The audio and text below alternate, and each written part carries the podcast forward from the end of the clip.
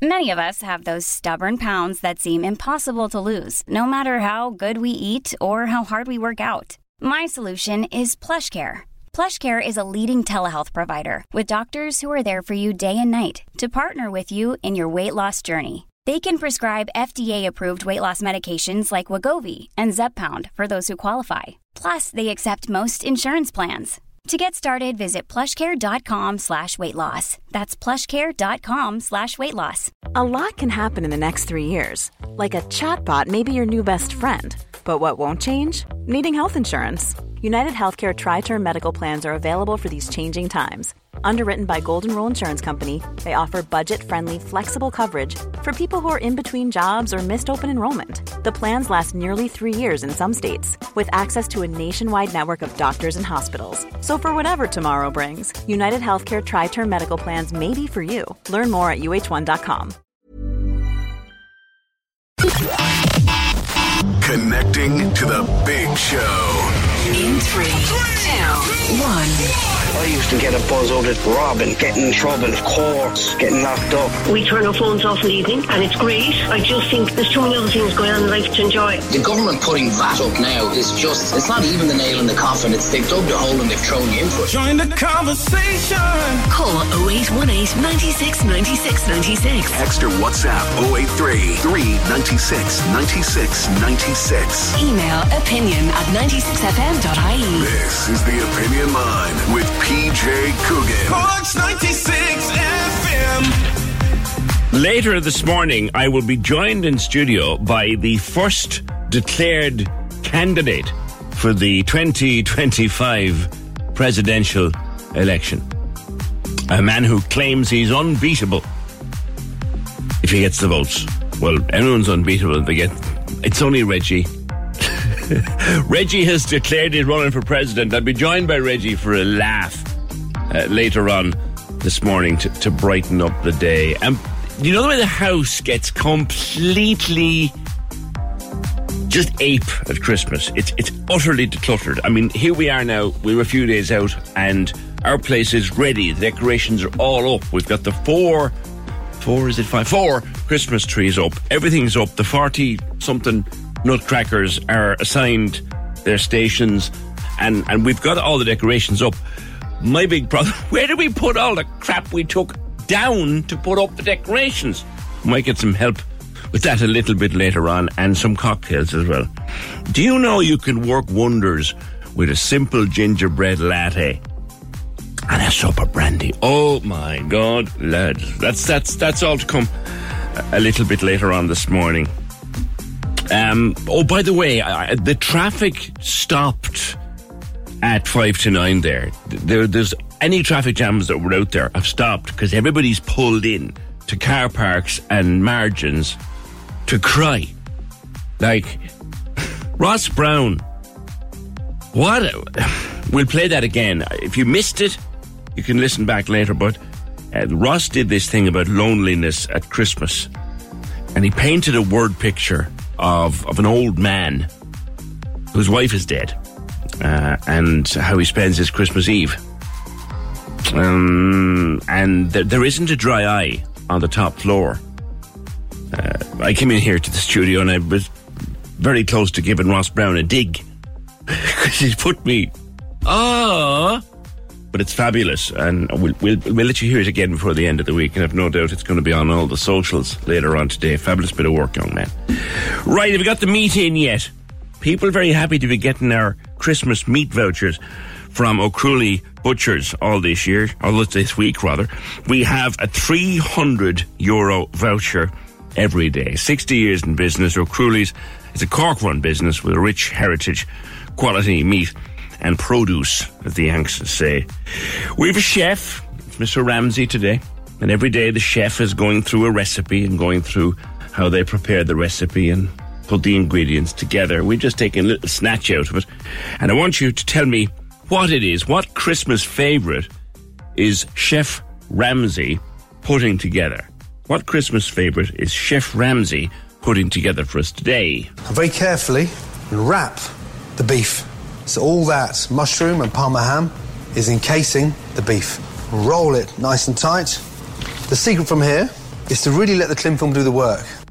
All right, now that's that should be straightforward enough. It's beef, and he's wrapping it, so that should give you a fairly strong clue as to what he's at. And very carefully wrap the beef. So all that mushroom and parma ham is encasing the beef. Roll it nice and tight. The secret from here is to really let the cling film do the work. See, he's beef, and he's rolling it, and there's all sorts of stuffing inside, and, and there's cling film involved. What is Chef Ramsay cooking up for us? Give us the answer in your name, please. 083 396 96 96. Give you a couple of more opportunities to hear that during the morning. Now, I told you, but you don't need me to tell you, but we it came up during the week that really in the States, and we're talking to some of our Corkonians who are home for the Christmas and away for the Christmas. In America, Christmas is just a day. It's a huge build up, and then it's Merry Christmas, and we all go home. And Stephen's Day doesn't really exist over there.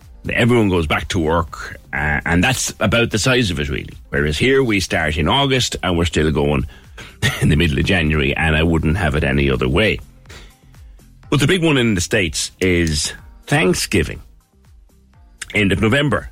And here's the one how would you say Thanksgiving in Irish if you were asked to do it?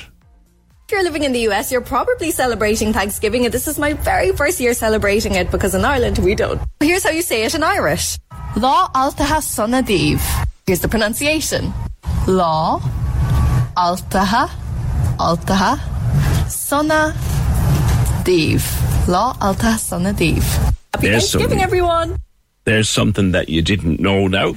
Putting milk in your cornflakes this morning. That's Vivienne Sayers O'Callaghan, formerly of Prickly Plants, of which more in a minute, but now has amassed 120 something thousand followers on TikTok doing Irish language lessons. Right, we should be hearing Irish language lessons for the Yanks on TikTok. Vivienne, you need to tell me more. Good morning. Absolutely, PJ Conistonto. Thanks for having me. So, uh, believe it or not, I actually started the TikTok back in July, and, and since then, um, it kind of blew up out of nowhere, and I noticed a huge interest between um, the Americans and the Irish, and the Irish Americans, of course. Um, but where this initially came out of was I was living in Boston last year. Um, MTU, uh, formerly CIT, actually. Um, sent me on an exchange program between uh, Cork School of Music and um, Endicott College. And of course, you'd be meeting Americans every day and plenty of Irish Americans of Boston. They'd say, Oh, I'm 20% Irish or I'm 30% Irish. And it was great conversations. Mm. Um, and the best thing about being Irish over there is you'd always have something to talk about with somebody because it be- became just central to your personality. Mm something that always came up then was the Irish language because I went to um, a Gael School, Gael School Driscoll there at the, the Dunkettle roundabout, yeah. and then I went to Coláiste Íde down in Dingle. And I don't know why it always came up, but you'd, you'd start chatting about the Irish language and the Gaeilge and everything, and you get the most confused look in front of you because people were realizing number one, that there is in fact an Irish language. They didn't know about it. Right. They n- know nothing about its historical significance, know nothing I- about even if it's spoken today. And I said, right, I better do something about this. Which, which is strange so, when you think it take, if you take Boston, that's strange, like Boston being sort of half Irish anyway. So exactly. many people went over there during the, the famine and the people who went over during the famine a whole load of them never spoke a word of English in their lives and had to learn English like a foreign language when they landed in America. Has that bit of history been forgotten?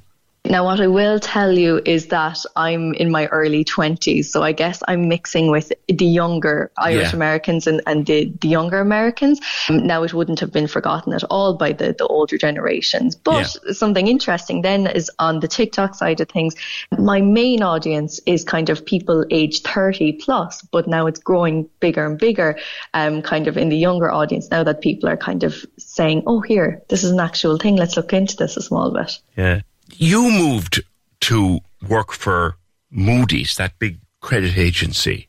Yes. Before that, I have a cactus at home in my kitchen that you gave me from your shop, um, Prickly Plants. Now, now, how do you go from cactuses to working for a credit giant? Explain this to oh. me.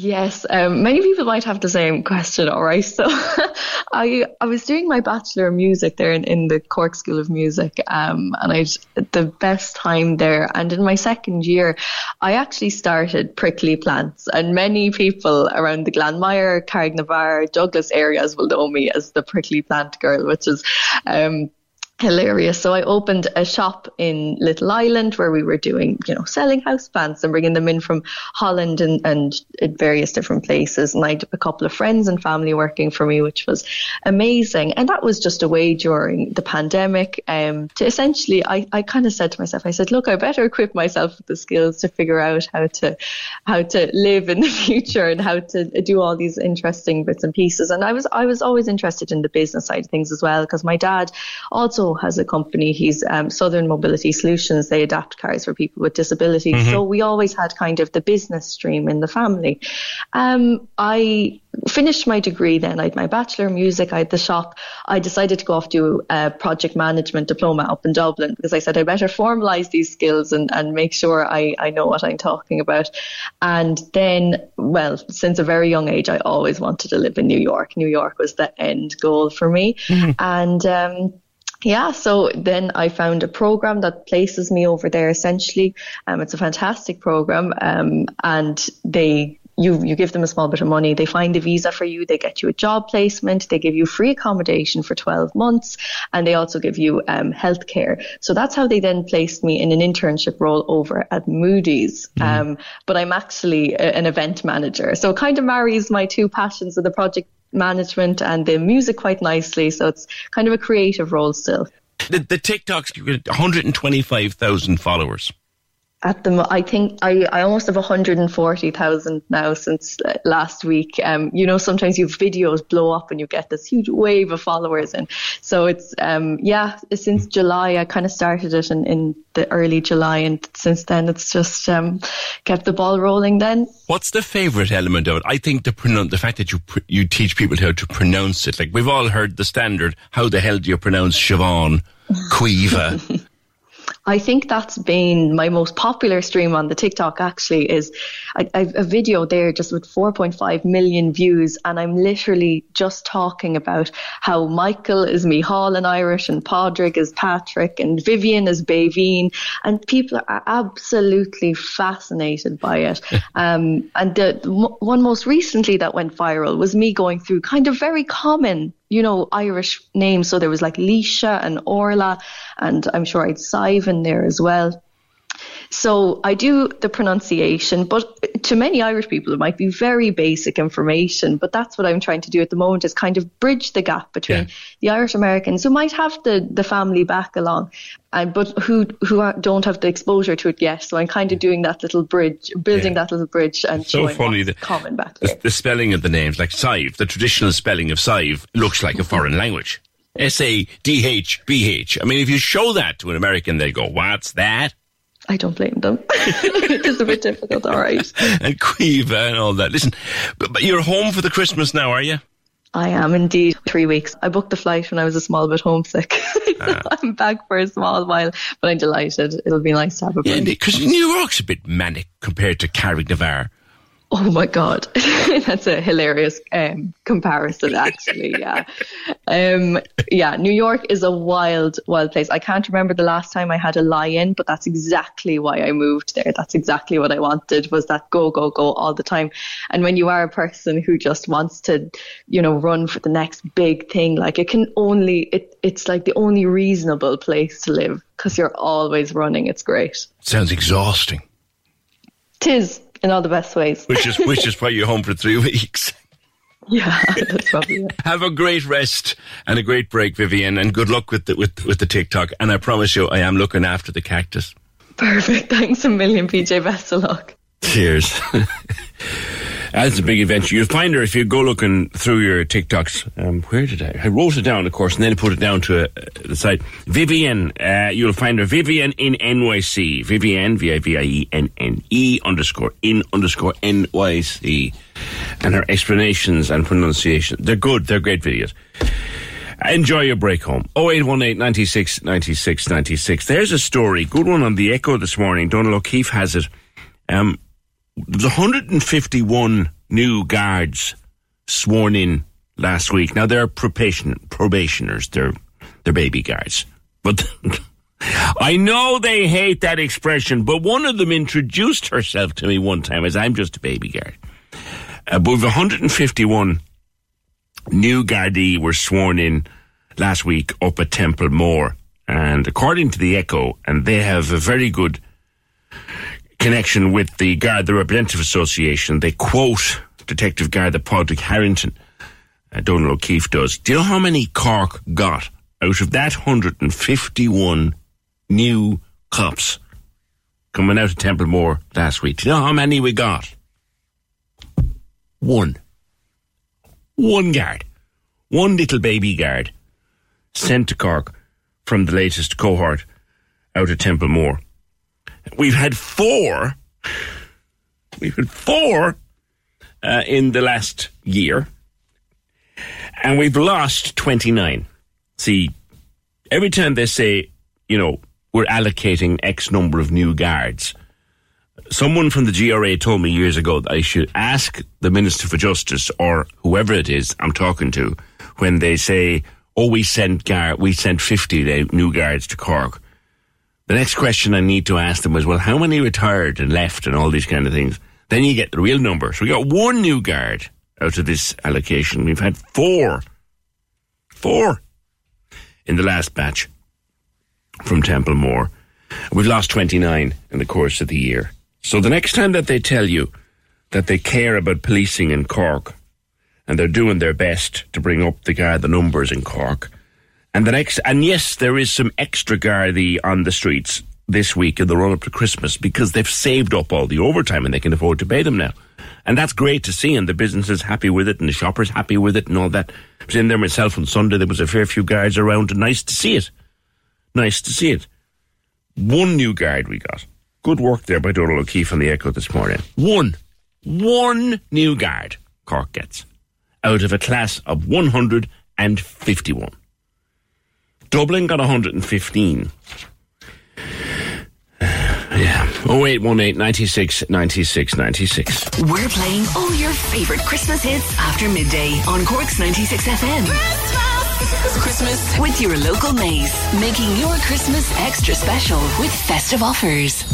Oldies and Irish on Cork's 96 FM is the Big Sunday Show on your radio. Big, big, big show, show, show, radio, radio, radio. Turn it up and take it easy with the best music mix for your Sunday morning. Sunday morning. Welcome along to the programme. Lovely to be with you on a Sunday morning. Oldies and Irish with Derry O'Callaghan. Sundays, 10 a.m. to 2 p.m. With Cork Simon. Anne wants to give everyone the home that Cork gave her. She's leaving a gift in her will to Cork Simon. Find out more at corksimon.ie. Cork's 96 FM. Conversation. Call us now 0818 96 96 96. This is the Opinion Line with PJ Coogan. Cork's 96 FM. Three more shows left before we wrap up for Christmas. And Friday, we are compiling the list of the people who will be working on Christmas Day. And I've had more emails in overnight now from people that you mightn't think would be working on Christmas Day. Um, the obvious list, you know, guards, those of us, those are the ones we have. I wonder is the new guard working Christmas? No, stop it, PJ. Guards, uh, firefighters, um, ambulance workers, doctors, nurses, social workers, you know, um, emergency technician, whatever.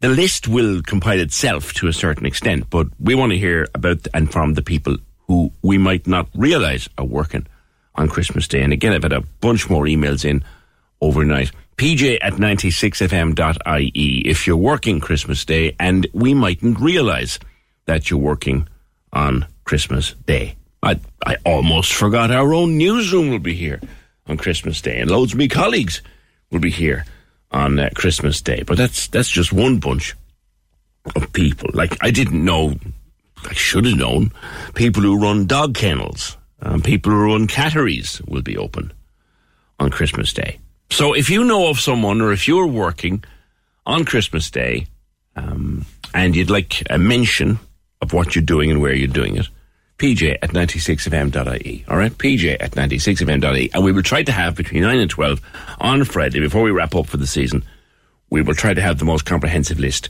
ever. Now, Michael, I don't know where this happened, um, and maybe maybe you can't tell me, but but what happened? You uh, you were looking for a bite to eat. Good morning. Good morning, PJ. How are you? Happy Christmas to you. And the same to and you, you sir. And all, you and all the workers. PJ, we were on the way to Fermoy yesterday. We stopped in a garage. Right. And we had to buy teas. We had to buy teas, and we were told to it could be 20 cent extra to sit down. Now, I was speaking to another lad there, and he had the dinner before that, before uh, yesterday, and they charged him uh, one euro to sit down. No, no, So hold on, we're- let me get this. So they had you went into the garage. Many garages have very decent servings of food. You went in, you got your grub. There were chairs and tables there, but you'd have to pay more if you wanted to sit down. Am I clear that? Yes, you, you'd have to pay 20 cent extra to sit down, PJ. Now, in the name of the Lord God, PJ, are we to, are we to have the breakfast out in the road or what, PJ? Another man, I was speaking to another man then, PJ, and he, uh, he had his dinner the day before that, and he said he was charged an extra euro to sit down. Now, PJ, what is it coming to at all? I mean to say the cost of living is hard enough besides paying for the dinner to sit down. I can't understand it, PJ. That's, I've never heard the like. Now, look, twenty cent isn't a whole lot of money in No, the scheme of things, but it's the principle of it, I suppose. Did you ask about it? What the problem was? No, Peter, it is, it is, it's it's on signage. It's on signage, electrical uh, signage. You know. Oh, I see. if you, yeah, if you sit down, if you sit down, it's extra, it's an extra twenty cent Per person or per portion or what? per person. Per person. Okay. And even though these are chairs and tables that are there allocated for the purpose. Exactly, exactly, PJ. No, PJ. I was speaking to, as I said, I was speaking to the gentleman then, and he said he was, he had a dinner yesterday, and the dinner was eleven euro, and to sit down he had to pay an extra euro. No, PJ. Okay, it is all right have our breakfast, but do you have to pay an extra euro to to have your dinner and to eat out on the road? No, It's I'm, I'm assuming, Michael, that the explanation from the business, and we're not naming it, and I appreciate you not doing that, uh, because they have, they're not probably not breaking any law here. The, the, the explanation from the business would most likely be, well, if you sit down and use the table, we have to pay somebody to clean it. Yeah, I understand what you're saying, Peter. I understand what you're saying.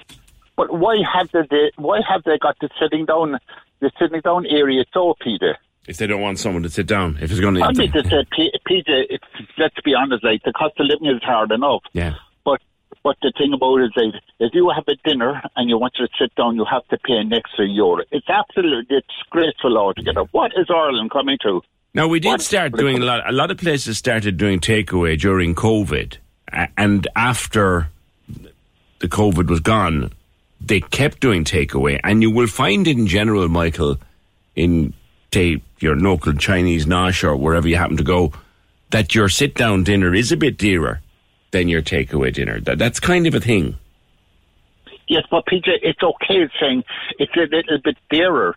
But I mean to say it's up, it's up and advertising that if you have to sit down, it's twenty cents extra with your breakfast, or if you have a dinner, it's a euro extra. It's interesting. No, definitely, definitely. No, uh, PJ, down further then, down further, there's another place that you can't sit down without being charged at all. You have your breakfast, you have your dinner, and you can sit down, and there's no problem without being charged whatsoever.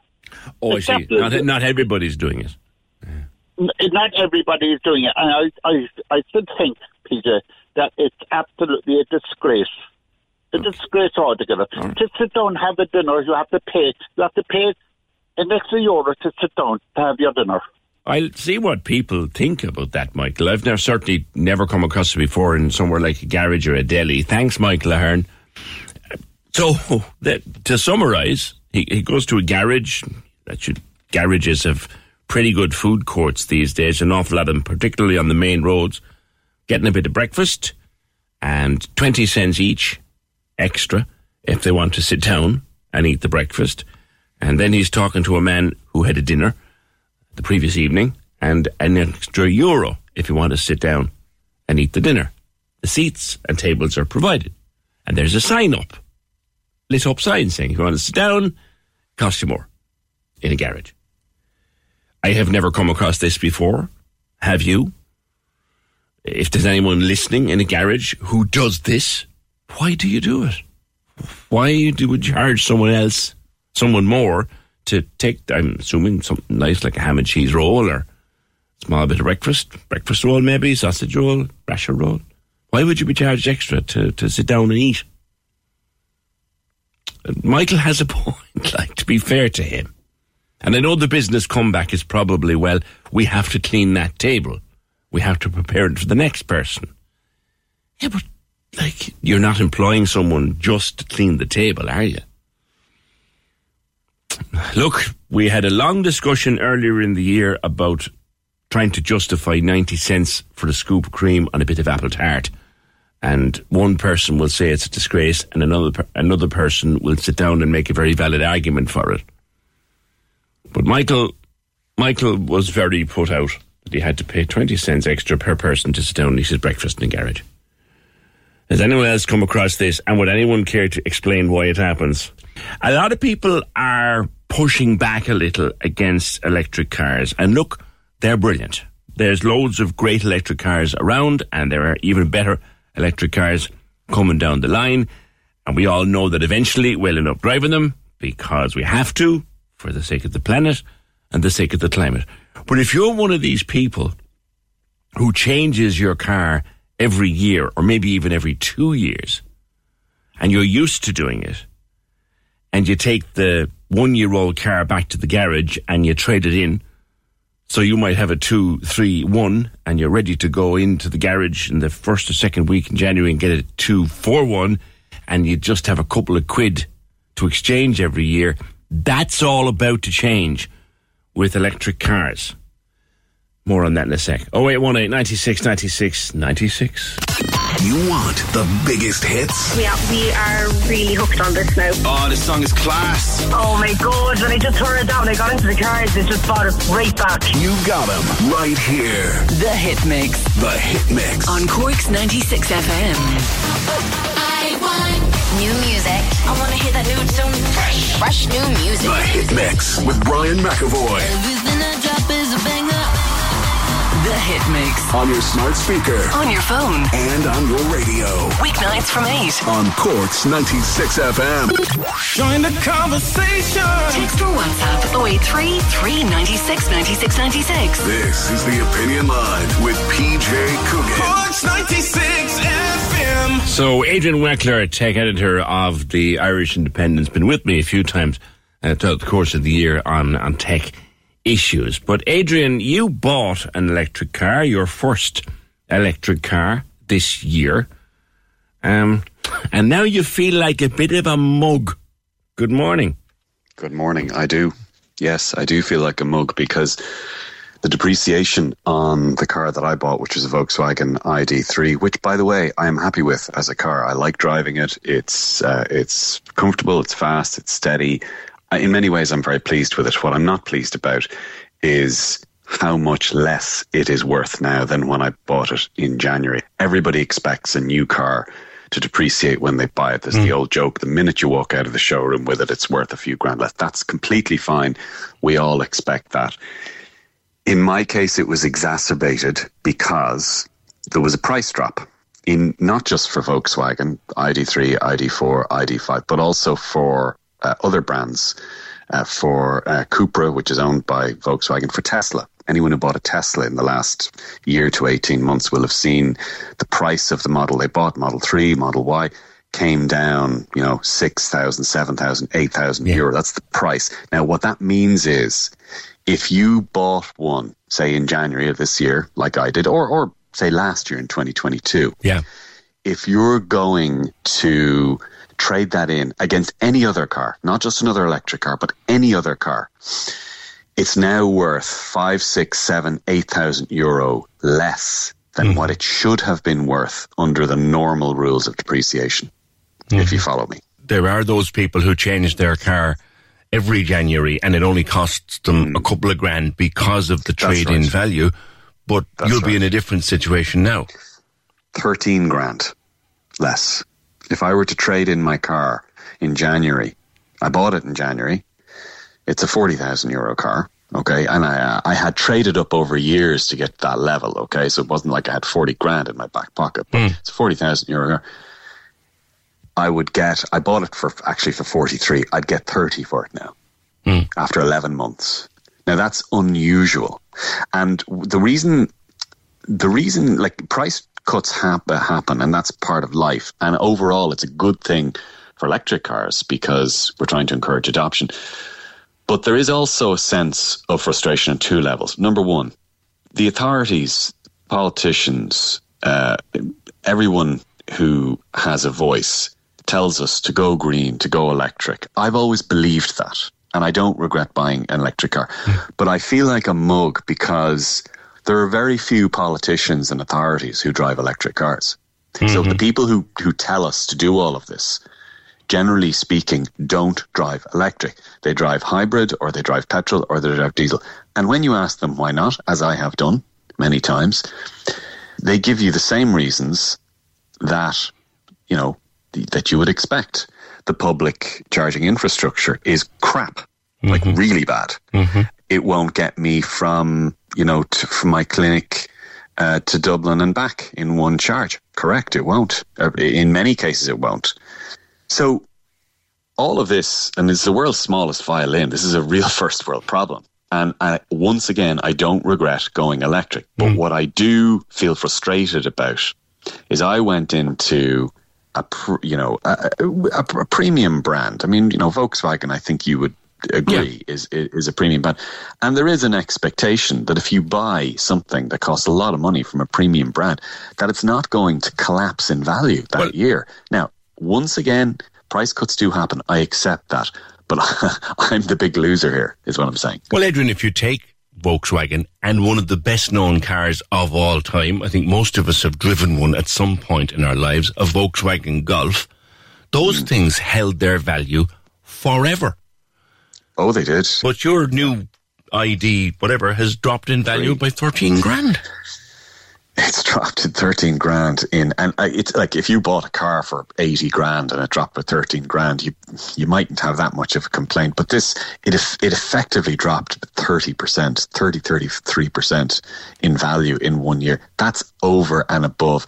And really, what I feel is that I'm kind of the person who has to pay for the grand experiment.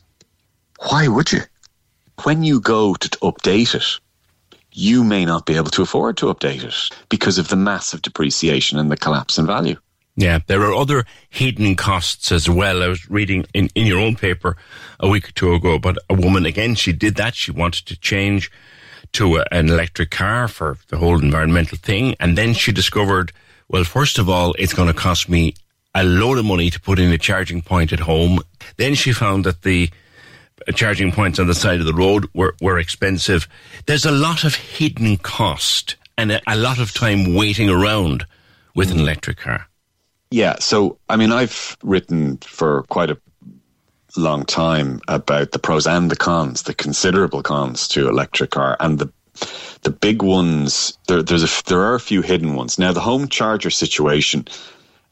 I don't know if you could describe that as being hidden, it's certainly it might come as a nasty shock to some people. Generally speaking, that would cost you about six or seven hundred euro because you do get a grant uh, for them. It cost me, I think, six hundred euro. Okay, mm. but that is six hundred euro.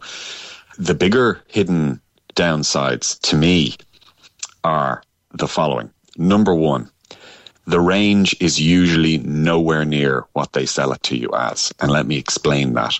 My car, the Volkswagen uh, ID3 has a stated range of, I think, 414 kilometres. What they mean by that is if you're in warm weather, tootling along sort of between 65 and 75 kilometres for most of the time, the minute you hit a motorway, The minute the temperature drops below, say, you know, nine or 10 degrees and you have to use the heater in the car, the range collapses. So at the moment, if I was driving, say, from Dublin to, let's say, Cork, I would be lucky. I don't, I wouldn't get down there on one charge. And the reason for that is because it's cold outside, which means I have to use the heater, which all comes from the battery. Don't Mm-hmm. forget. And, you know, if you go over 75, 80 kilometers an hour, it has an accelerated draw on your battery. They don't tell you that. Mm-hmm. And what else do they don't not tell you? They don't tell you that you're not supposed to charge your battery above 80%. Oh. So the range in my car is 414 kilometers on a 100% battery, but you're not supposed to charge it to 100% because they say it's bad for the battery. Oh, Right. So, yeah. So now you're in a scenario. Now you do because you have to when you're going on a long trip. Hidden issue number three. What they don't tell you is that when you use a public, when if you can find one of the hen's teeth fast public chargers, I mean there are a few the, the the the slower public chargers around if you want to sit around for two and a half hours, but the the the, the chargers that actually charge your car in say thirty minutes or thirty five minutes, if you find one of those, they're the same price as petrol or diesel. Ah. So it's not cheaper to charge your car with electricity um, if you're if you're at a public charger that can actually charge your car at a proper speed. Now it is cheaper if you do it at home. Let's let, let's be t- completely clear about that. Mm-hmm. Yeah, but if It's, you're on the you know, way from Cork to Dublin and you're yeah, no, running low on no, charge, have to stop. Yeah, I, I I mean, uh, so if I go to Dublin to Cork and then back to Dublin, I'm going to have to charge a minimum of once. The cost of that will be the same as petrol or diesel. It's not cheaper. Ah. So, so that that's a hidden that's a hidden cost, which uh, which is annoying. Other than that, and I know I'm sounding very negative. Believe me, there are positives to electric cars, and and overall, I don't regret going electric. Yeah. However, I do feel like a bit of a mug on the money side. Adrian, it is, as I said to someone else last week, it's a bumpy old road and it's only bumpy when you sit into the car to drive it. I, I would say that is a completely apt metaphor. Good speaking to you. Have a good Christmas, Adrian. Thanks, PJ. Cheers. That's, uh, yeah, Adrian Weckler. Now, if someone who knows his tech as well as Adrian Weckler knows his tech is asking questions, then there's a lot of questions to be asked. And he loves his new car and he's good with his decision to go electric. But if you're one of these people who changes their car every January or February, they're still there. Um, friend of mine does it. Changes himself and his wife's car every single January. And they just make up the difference with a trip to the credit union. Uh, it's a nice little handy arrangement. They've been doing it for years. Tom says when we're rushing headlong towards electric cars, uh, no boilers in houses, etc., what happens the old stuff? Engine oil is toxic, for example. You can't even touch it. Currently, we have to work hard to keep it out of the water supply. That's just one example. Now we've loads of cars that'll have to be scrapped. Are we sure we have the capacity to do this and to handle all this scrappage, especially with the household boilers getting scrapped at the same time as well? You see, these are the problems you don't see. Thank you for that, Tom. Now, down to Crosshaven, we were speaking about the post office there last week or the week before. They were concerned it might have to close because the current contract is coming to an end and the current postmistress was retiring. Uh, local councillor Jack White, uh, the, the, there will be a post uh, a post office in Crosshaven in 2024. Jack, good morning. Good morning, PJ. Thank you. Yeah, fantastic news for, for our community here in, in Crosshaven and the surrounding areas this morning. Um, just before Christmas, we got confirmation last night from An Post that a service will continue in Crosshaven when the current postmistress, Sarah McGrath, retires at the end of the month. And we'd be all sorry to see Sarah go. We wish her congratulations and, and the best of luck in retirement. But um, a, a new a new postmistress has been appointed, and we're very much looking forward to her taking over and the service continuing. With, without mentioning a name, which I assume you can't yet, is it a local person? It is a local person, yeah. Uh, I'll, I'll let her make her own announcement at some stage, probably over the course of the day, now maybe today or over the next few days. But uh, it is, uh, she's local and and I, I think will is, is very passionate about it. To be fair to her, and I think she'll do a tremendous job. And again, for those of us who only know the post office to go into and use it and don't understand how these things work, how long is a contract for this? I'm, I'm not sure the specifics of the, of the contract that she'll sign now, but uh, but I, I think I think the current postmistress has been in place there since about 2017 or 2018, so a good five or six years. And look, I, I I'd hope that uh, that that the new uh, postmistress taking over now will, will have a, a similar tenure and hope, hopefully longer. I, I think the, um, the the post office is a kind of a central part of the community in a place like Crosshaven, and uh, we, we we we'd hope she'd be there for the long haul. Will it stay in the same premises? For now, I think it will. Yeah, uh, it had it had moved uh, that time when, when Sarah McGrath took it over, uh, uh, and I think it will stay in the same premises for now anyway. And um, I, I look, I, I think look these, these things can change over time, but um, I think it's good for continuity anyway for the time being to stay where it is. But at least we know that there will be a post office in Crosshaven in 2024. Nice to have that one nailed uh, by Christmas. Thank you, local councillor Jack White. Couple of things I was thinking about saying, and now I have an opportunity. I know I'm not mad because Simon Murdoch convinced me I'm not mad, and then someone else last night convinced me that I'm not mad. Are you hearing birds? Is anybody else hearing birds at ridiculous hours of the night? I tell you what happened. Saturday night, I was at home watching the telly and I finished outnumbers, outnumber or not outnumbers, uh, out uh, obliterated rather. I finished obliterated on Netflix, and shall we just say I'd had a drink or two in the course of the evening, and then my daughter came in. She'd been out with her friends, and we were chatting in the kitchen, and she went off up to bed, and I went to take the dogs out as you do before the last job of the night is take the dogs out to the garden to have the little chat with Mother Nature, and I'm standing in the garden at I would say three or quarter past three in the morning, waiting for the two dogs to finish doing what they're doing. And there's birds singing. I'm absolutely, there's birds singing. Am I drunk or am I mad or what? There's birds singing. So I thought nothing of it until Simon came in here at the weekend and said he was out gigging uh, late in, in, in Popscene. He plays Popscene the other night. And he got home from Popscene again in the early hours of, was it Saturday morning?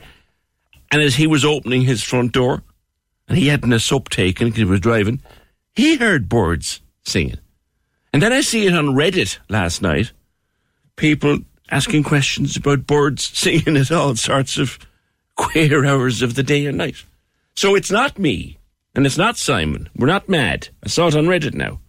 Birds are singing at very strange hours of the day and night. And in my case, and Simon's case, I heard them at about quarter past three in the morning and he heard them again just over or just past three o'clock. Can anybody explain that?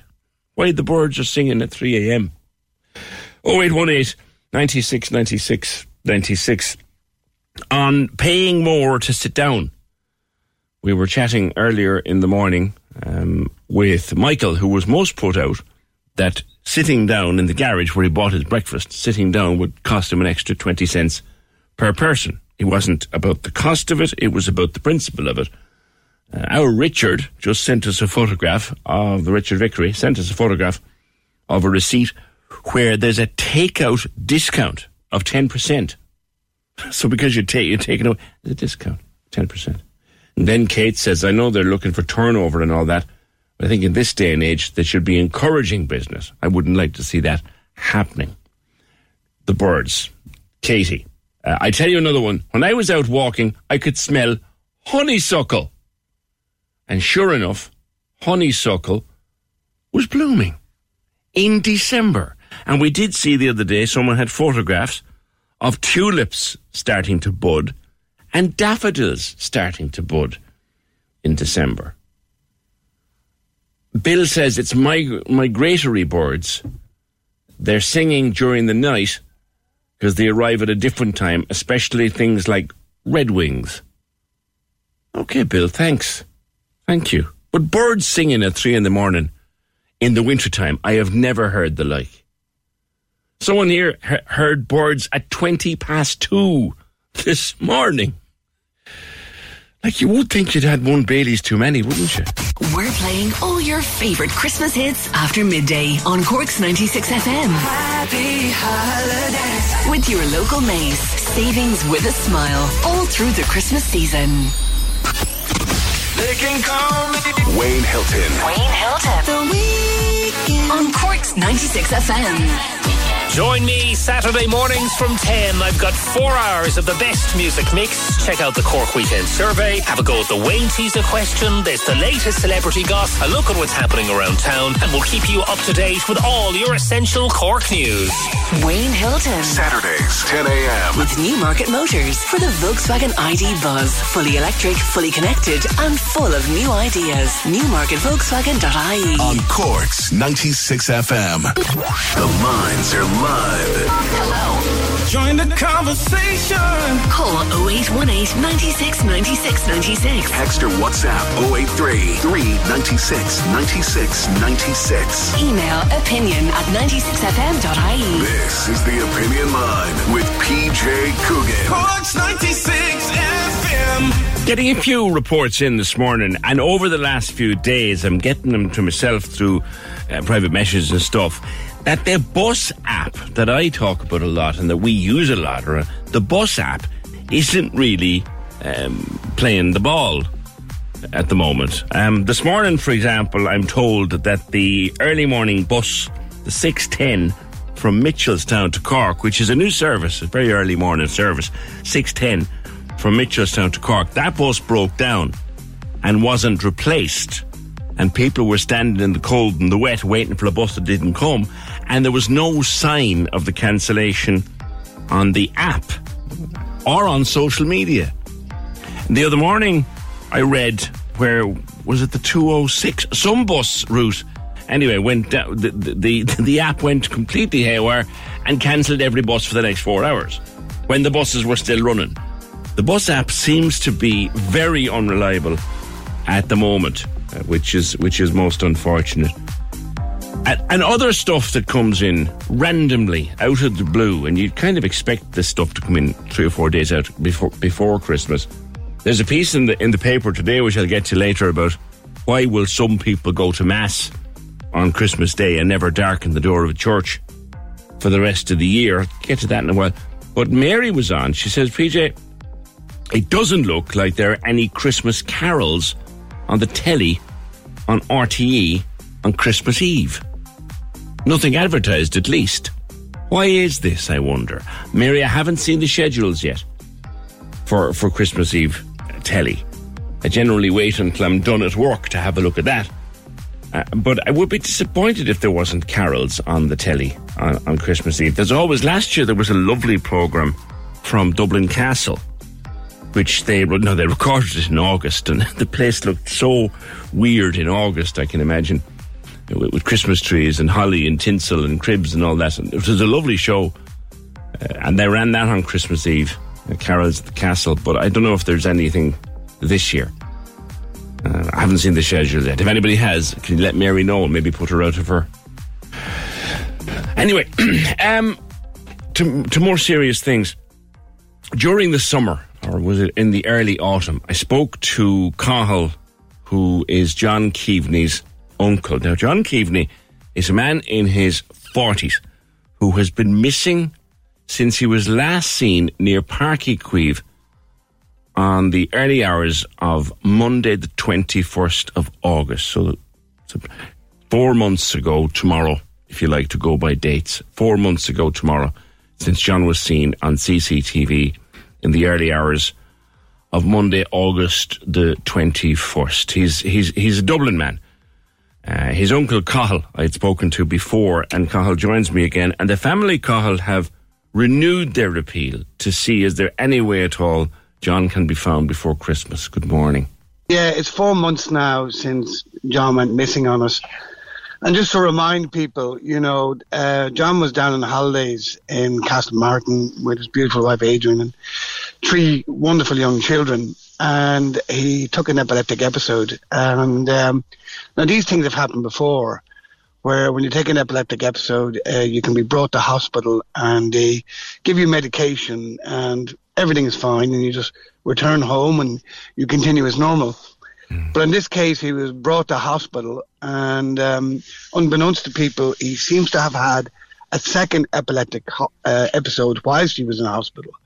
Uh, got disorientated and for some reason decided to leave the hospital um, unknowingly to most people and uh, just went missing. And we've been searching for him ever since. And uh, when he went missing that day in Cork, we were searching everywhere for him, trying to contact him. Um, but his phone, unfortunately, um, ran out of power. And uh, the last sighting we have of him is uh, around the Centre Park area at around about 1.30, 1.45 a.m. on the morning of the 21st of August. Yeah. Uh, that, that was a Monday. And it was, it was a pretty bad night, a pretty stormy night. And we sort of have him at around about 1.45 passing Páirc Uí Chaoimh along the greenway there at the River Lee. And after that, uh, he seems to have just disappeared. Yeah. Um, now, since then, um, for four months, we've searched every bit of land and scrub um, with all the local services who've been brilliant, um, and the River Lee. So John and all the team from Mallow Search and Rescue, Christy and all the team from Cork's Missing Missing Persons, the Gardaí, the Civil Defence, uh, even Navy divers, and there was a helicopter at one stage. That ground has all been pretty comprehensively covered, and it's just quite extraordinary that we haven't come up with one thing yeah. that would tell us uh, what happened to John. There's, there's now, a, there's a, have a- you, you've you've spoken to the Echo this week, I think. Uh, there's a. Yes. Is there a sighting? Is it confirmed or unconfirmed about the Well, around the- the, airport at quarter to four in the morning? Well, the way I'd put it is the two people who were at the airport at that time in the morning, they were catching a flight. They're pretty convinced it was John, right? So the best way for us to describe it is a reported sighting. We haven't heard any any other uh, information to substantiate that, and that's part of our appeal because what we're appealing to is anybody who was out in around the vicinity of Cork Airport at 3:45 a.m. on Monday, the 21st of August. I think it was Storm Betty, so you, you may remember the night. Okay, did they see a lone figure um, walking um, anywhere in the environs that may have looked a little bit lost, or that they may have talked to? And I'm talking about not just passengers, people who are going for flights, but people who maybe work at the airport or provide services at the airport, such as taxi drivers and bus drivers. Just one thing, the other is this a different night now? We, we, we've spoken of the night, night. of of the twelfth. Same night. Oh, the same night. Yeah. Okay, so the night it's, of the twelfth. it's exactly the same night. And we actually walked from um, the Greenway to the airport ourselves. And uh, I don't even know it. You, you walk It's a bit the of a Greenway, trek. Over the Skehard. Yeah, over the Skehard Road. I'm getting to know, even though I'm from Dublin, I'm down in Cork at the moment again. Um, yeah, I'm getting to know Cork very well. So we went through the Skehard Road, all the way through Douglas. And then you sort of go into sort of uh, a rural road that brings you all the way to the airport. Now, John was pretty good walker and he knew Cork reasonably well. So it is possible that he could have decided for some reason to walk to the airport, maybe to catch a taxi, maybe to catch a bus, or for some other reason. So somebody might have seen him on that road, right, and picked him up and offered him a lift. Or actually, one thing we're thinking about is, you know, it was late at night. If he was tired, did he go for a rest somewhere? Did he take refuge somewhere? So not only asking people did they see him at that night, but we're asking anybody on that route, in fact, all around rural Cork, to check their sheds and outhouses to see would there be any signs that John has been there. Because, you know, funny enough, we think that, you know, he may have, because it was such a wild night, it was late, he may have taken a rest somewhere to refresh himself and left something behind him. And this could be crucial in our search for John, you mm-hmm. know. Yeah, th- there's a lot of that route to the airport of which you refer, Skehard Road, down into Douglas, up the, the airport road there, um, particularly the, at the. There would be a lot of commercial and private CCTV between Skehard Road and the airport. Did anything come out of that? Uh, no, we checked um, a lot of CCTV, and so many business owners and even um, house owners were really kind, and uh, they looked and they searched in their CCTV with us, and also to Inspector Hallahan and to Ashling Murphy and the guards. Um, and as Anglesea Road, uh, they were fantastic as well. They checked out CCTV. So with all the CCTV that we've checked out so far, uh, nothing new has actually, uh, I suppose, come to the fore. Um, and this is why we're asking people to still look, because it is quite extraordinary that considering the intensity of the search that we've actually done, that we've come up with no new yeah. information after Monday, the 21st of August. We effectively have a situation, Cahill, don't we, where John was last seen by the Circle K and then down near the marina and appears to have vanished into thin air. Not a sign or a shred of him since. Not a sign or a shred of I, I like, as I said, um, the shrubbery, you know, we searched with sticks, we searched with dogs. Uh, I said the rescue services searched not only with their eyes and with binoculars, but uh, with sonar um, on the river. And um, everybody is just really exasperated and I suppose in a way frustrated that nothing really has has has has has come up yet, you know. But we're still very hopeful that you know we can find that one small clue that will make all the difference. It has to be out there somewhere, PJ. And it's only a question of, you know, um, if we get many people to look, uh, just take even a small look, even spend a couple of minutes, again, just checking their outhouses, their sheds, uh, just to see if there's anything around there, uh, that could make all the difference to his wife, his children, and all his family who love him and miss him uh, so desperately. Mm-hmm.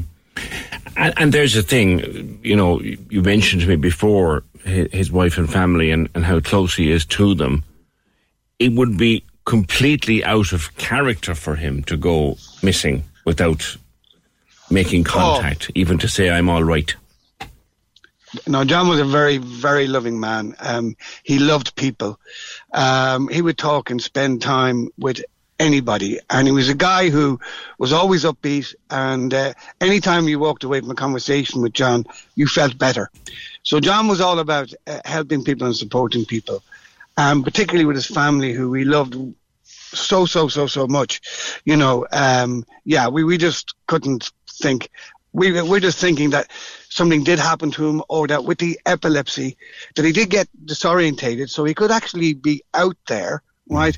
And not knowing that we're looking for him because there are cases where people have had uh, a couple of epileptic episodes where, unfortunately, because of their memory uh, damage to the brain, yeah, they, yeah, they, they, they have short term disorientation. It yeah. does come back. But it does knock them for six for a period of time, yes. I have to ask a difficult question, Cahill, and what makes it even more difficult is that it's only a few days to Christmas. Um, does the family still hold out hope, any hope at oh. all that John may be alive? Oh, absolutely, absolutely. I mean, we're down in Cork every week. Um, in fact, just on Sunday, we had a wonderful service in the Catherine Twomey Wellness Centre. I mean, Catherine and Penny dinners have just been fantastic.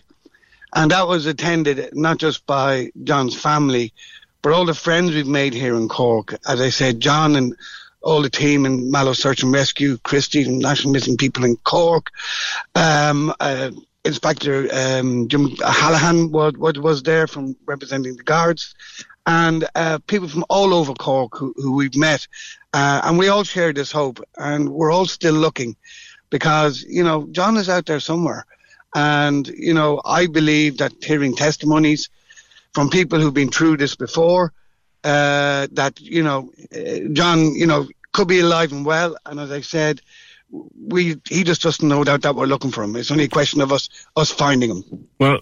I asked you before if you wanted to speak directly to John if he was listening, but if he's lost his memory, he may not have any idea uh, of, of, of who you're talking about. But if it's a thing, you say he's a friendly person, he may have befriended somebody, he may, somebody may well be helping him who may not realize who he is. He could be in a shelter somewhere.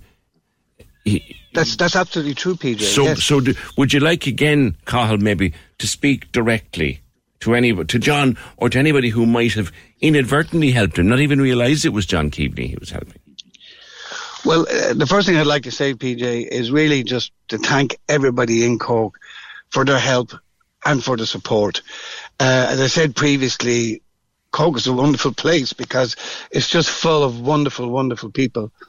And everywhere we've gone in our searches, um, you know, people have recognized that we've been searching and they stopped and they've talked to us and they've empathized with us. And they said, you know, if there's anything we can do, um, just ask.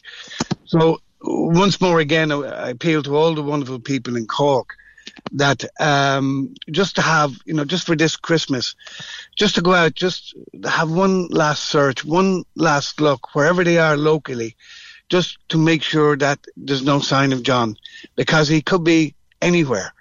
And if anybody has seen somebody who looks like John, or somebody who knows somebody who um, may be sort of uh, not sure of who they are, to please call the family helpline. We, we have a dedicated he- helpline where the only person who answers the phone is a family member. And can I give you that number, please? You can indeed. You can indeed. Yeah. Yeah. The number is 083 mm-hmm.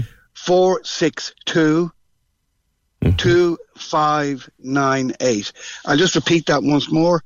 It's 083 462 2598.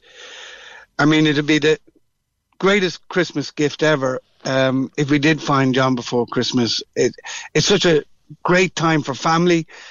We would love to see John back with his family and everybody back together. It, it just means so much for us. So uh, thank you to everybody and, and to you and your team. And again, as I said, all the wonderful people of Cork and all the local services for supporting us and helping us. It really means so, so much. All right, Cathal, listen, it's a pleasure, and I told you before, you were always pushing an open door here. I'm good to talk to good, good to speak with you again, and I sincerely hope that when the news comes, it will be good news.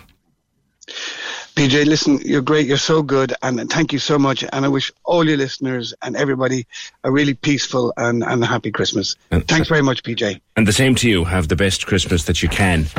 And that'll be difficult, to know, without John. That's Cathal, uh, uncle of missing man John Keaveney. That number, if you know anything, or think you know anything, or saw something, or think you saw something, doesn't matter how insignificant it might be. The guards are always saying this. It doesn't matter how insignificant you think it might be, but if something you saw, heard, someone you saw seems even the slightest bit unusual to you, there is a number and it'll always be answered by a member of John's family. And that number is 083 4622 598. 083 4622 598. And they talk about the route that he they took because they believe he might have taken from the marina up through Blackrock, up to, to Road, down to Douglas, up towards the airport. A long old sclep, a long old trek. Uh, Could he have taken shelter up there? Did he leave evidence of having taken shelter?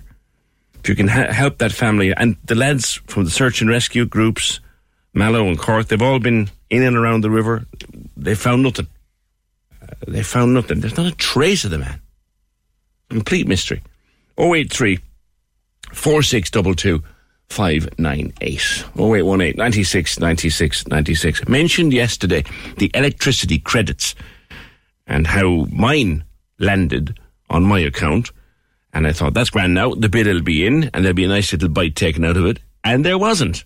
Uh, my full bill was charged, despite the fact that the credit was sitting in my account. And I thought, oh, well, maybe it landed before and the bill was public, bill was that. that. I didn't know, but I, I, the money's there. I'll get me credit down the line. But it happened to thousands of people. And it's a fairly big news story. We'll find out more about it next. 0818 96 96 96. We're playing all your favorite Christmas hits after midday on Cork's 96 FM. Merry Christmas. With your local Mace. Great value deals for family and friends this Christmas. Join the conversation. Call us now 0818 96 96 96. This is the Opinion Line with PJ Coogan. Cork's 96 FM. Now, last year we got our energy credits fairly straightforwardly. I use the word fairly because it wasn't straightforward for 100% of people 100% of the time. But the three 200 quid credits arrived and landed safely, and there wasn't really a problem. The first of 350s was due to arrive into our energy accounts or our electricity accounts in the first week of December. And mine did. My energy credit did. I saw it land. But then my bill was taken out in full and the credit, the energy credit, was left sitting there. And I thought, well, maybe it's a thing about the timing and the blah, blah, blah, blah. Then I discovered that there's hundreds, if not thousands of people that that has happened to. And you have to wonder then what is going on. There's a second energy credit due in January. And if it all goes well, then the bill I'm supposed to get at the end of January will have a nice 300 quid knocked off it, which that'll be fine. But what is going on? And also we had a few calls last week. John contacted me last week to say he was told he won't be getting the electricity credit. He lives in an apartment on his own. He won't be getting the credit because he doesn't use enough electricity. Didn't know the terms and conditions had changed. I must have missed that memo. And then Tracy was in touch with us over the last 24 hours to say she moved suppliers recently and she hasn't gotten it, even though she was assured that she would. Charlie Weston of the Irish Independent says to there are thousands of people affected by various problems to do with this first credit. Morning, Charlie. Good morning, PJ. It was all slick and easy last year. This year it isn't. What's going on? Yeah, well, some people, you know, were delayed getting the credits last year, but there seems to be a lot of people who were banking on getting. Life is full of awesome what ifs, and some not so much, like unexpected medical costs. That's why United Healthcare provides Health Protector Guard fixed indemnity insurance plans to supplement your primary plan and help manage out of pocket costs. Learn more at uhone.com. Many of us have those stubborn pounds that seem impossible to lose, no matter how good we eat or how hard we work out. My solution is PlushCare. PlushCare is a leading telehealth provider with doctors who are there for you day and night to partner with you in your weight loss journey. They can prescribe FDA-approved weight loss medications like Wegovy and Zepbound for those who qualify. Plus, they accept most insurance plans. To get started, visit plushcare.com slash weight loss. That's plushcare.com slash weight loss. Many of us have those stubborn pounds that seem impossible to lose, no matter how good we eat or how hard we work out. My solution is PlushCare. PlushCare is a leading telehealth provider with doctors who are there for you day and night to partner with you in your weight loss journey. They can prescribe FDA-approved weight loss medications like Wegovy and Zepbound for those who qualify. Plus, they accept most insurance plans. To get started, visit plushcare.com slash weight loss. That's plushcare.com slash weight loss. This in the first week of December. Uh, these are people whose bills are in December, um, and a lot of them did just didn't get this credit. They, if you look at your online account, you can probably see 150 euros government credit for your electricity, uh, but you will have got your bill, and just like you, it hasn't come off your bill. Mm. So um, people are scratching their heads. There's confusion. Why am I not getting this? So I got on to you know the energy regulator and got on to the biggest supplier, Electric Ireland, and said, "Look at why are these credits not being paid?" Um, their their answer is, "Look, it, it depends on when your bill w- w- was put together and calculated. If your bill was calculated just you know, before December, it won't have been included because these energy credits didn't come true until December. So, you know, a lot of people have have just got a bill and we're expecting this energy credit, and because the bill was calculated just before December, they didn't get the first 150 euro credit. So it may go, um, they'll get it in January and may actually get two in January. So yeah, it could be getting a good 300 euros off their bill. But you know, this is a time of year when you know money is tight people are spending a lot on christmas and and, and we're entering a period when lights are on all the time in houses because a lot of people at home there's people mm. visiting festive lights are on as well. So we could do it really. So it's a bit of confusion for people and um it, it, it's just the date that the, the customer receives their credit depends on the date that their bill, their right. supplier but, sends them their bill. So that's what the confusion is about. So you know, lot, I had a lot of people on to me panicking, going, "Oh God, why haven't I got this? I should get this." You know. Yeah. Uh, but they will be paid. It's just it's a delay and it's frustrating and it's annoying. Well, you, have explained what happens. my own situation here, Charlie. Is and I don't mind sharing this with my listeners. So, so my I'm, my supplier is Bord Gáis Energy, and and I get an email I got an email in the middle of November uh, to tell me that my latest bill was ready and that I could see it. And I did, and I looked at it, and it said that it would be taken by direct debit around the 10th of December. And I thought, grand, uh, the credit should drop. The credit did drop. So there's my bill on the account. There's my credit on the account. but they took the full bill and never knocked the credit off it.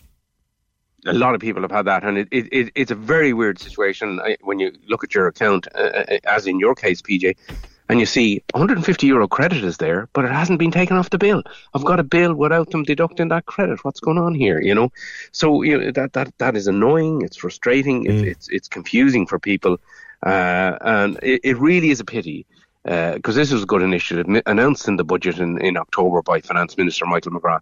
It's really a pity they just didn't get it out just before December. If they got it out in November, that would have meant, you know, um, it, it, it wouldn't have been a problem for a, a lot of people who have a bill that lands or is taken away, taken from them in December. So, you know, that's the last time you want a bill anyway. But wouldn't it be nice if you got your 150 euros taken off that bill? A lot of people did, but people, other people didn't. So, it's it's it's it's frustrating for people, and uh, you know, I you would have thought from last year they would. We, it's not like the first time we've done this.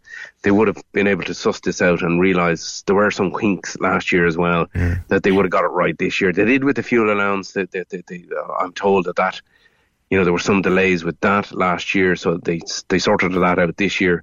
But this energy credit, some people haven't got it yet. Now everybody will get it. There's probably no. Ah, yeah, no ah, yeah. Well, well, there's the thing now. John, I took a It call. will go through. Sorry, sorry, Cherry. I took a call last week from a man called John who, who lives alone in in in, a, in an apartment, and the, the credit didn't land on his account. And when he rang up his supplier, he was told he wasn't eligible because the rules had changed. Can you shed any light on that? He was a No, low that's a new one usage customer.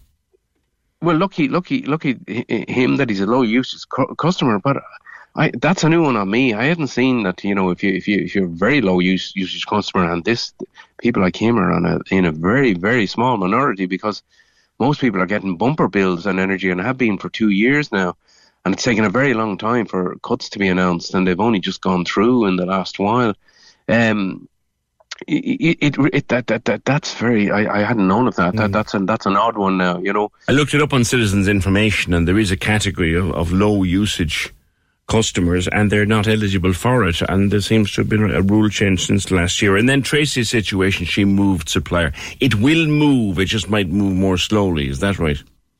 Yeah, I mean, it's supposed to, you know, it's based on your MPRN, your meter point reference number. So, you know, it, yeah, and that doesn't change. That's that that's the consistent uh, uh, reference for your meter.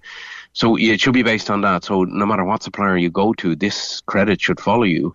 Uh, but you know, naturally, there's going to be a hiccup there if you're moving just as this credit is being paid. But it should be sorted out. I mean, Because it you know, goes with your uh, MPRN, doesn't it, Charlie? It goes with it that. does, yeah. Yeah. It, it moves with your MPRN. It's it's attached to that. That's what it's attached to, not your address, not your supplier. Uh, your supplier will get it, uh, and, and, and, and they you know they claim it back off the off the government. So it should move with that. Yeah. So that that shouldn't be a problem. Um, you know, you, you can probably appreciate there's going to be a delay there, but it shouldn't be a big delay. The energy company should be able to work this one out. Lastly and briefly, prices are starting to come down again. Referring back to my own recent electricity bill, it actually arrived in two parts when I broke down because there was one set of charges and then another set of charges after another date. It is starting to come down. We're nowhere near pre pre Ukraine yet or pre COVID yet, but but it's coming down. Yeah, there are some helpful signs. You know, we, we've had a second uh, uh, price cut announced by SSE Electricity. Now, that doesn't impact until February, but at least have announced a second one, puts a bit of pressure on the other big players like Electric Ireland, Bord Gáis, Energia. Uh, you've, you've a new company in the market as well, Yuno Energy. They are one of the cheapest uh, at the moment, according to independent research done by the regulator.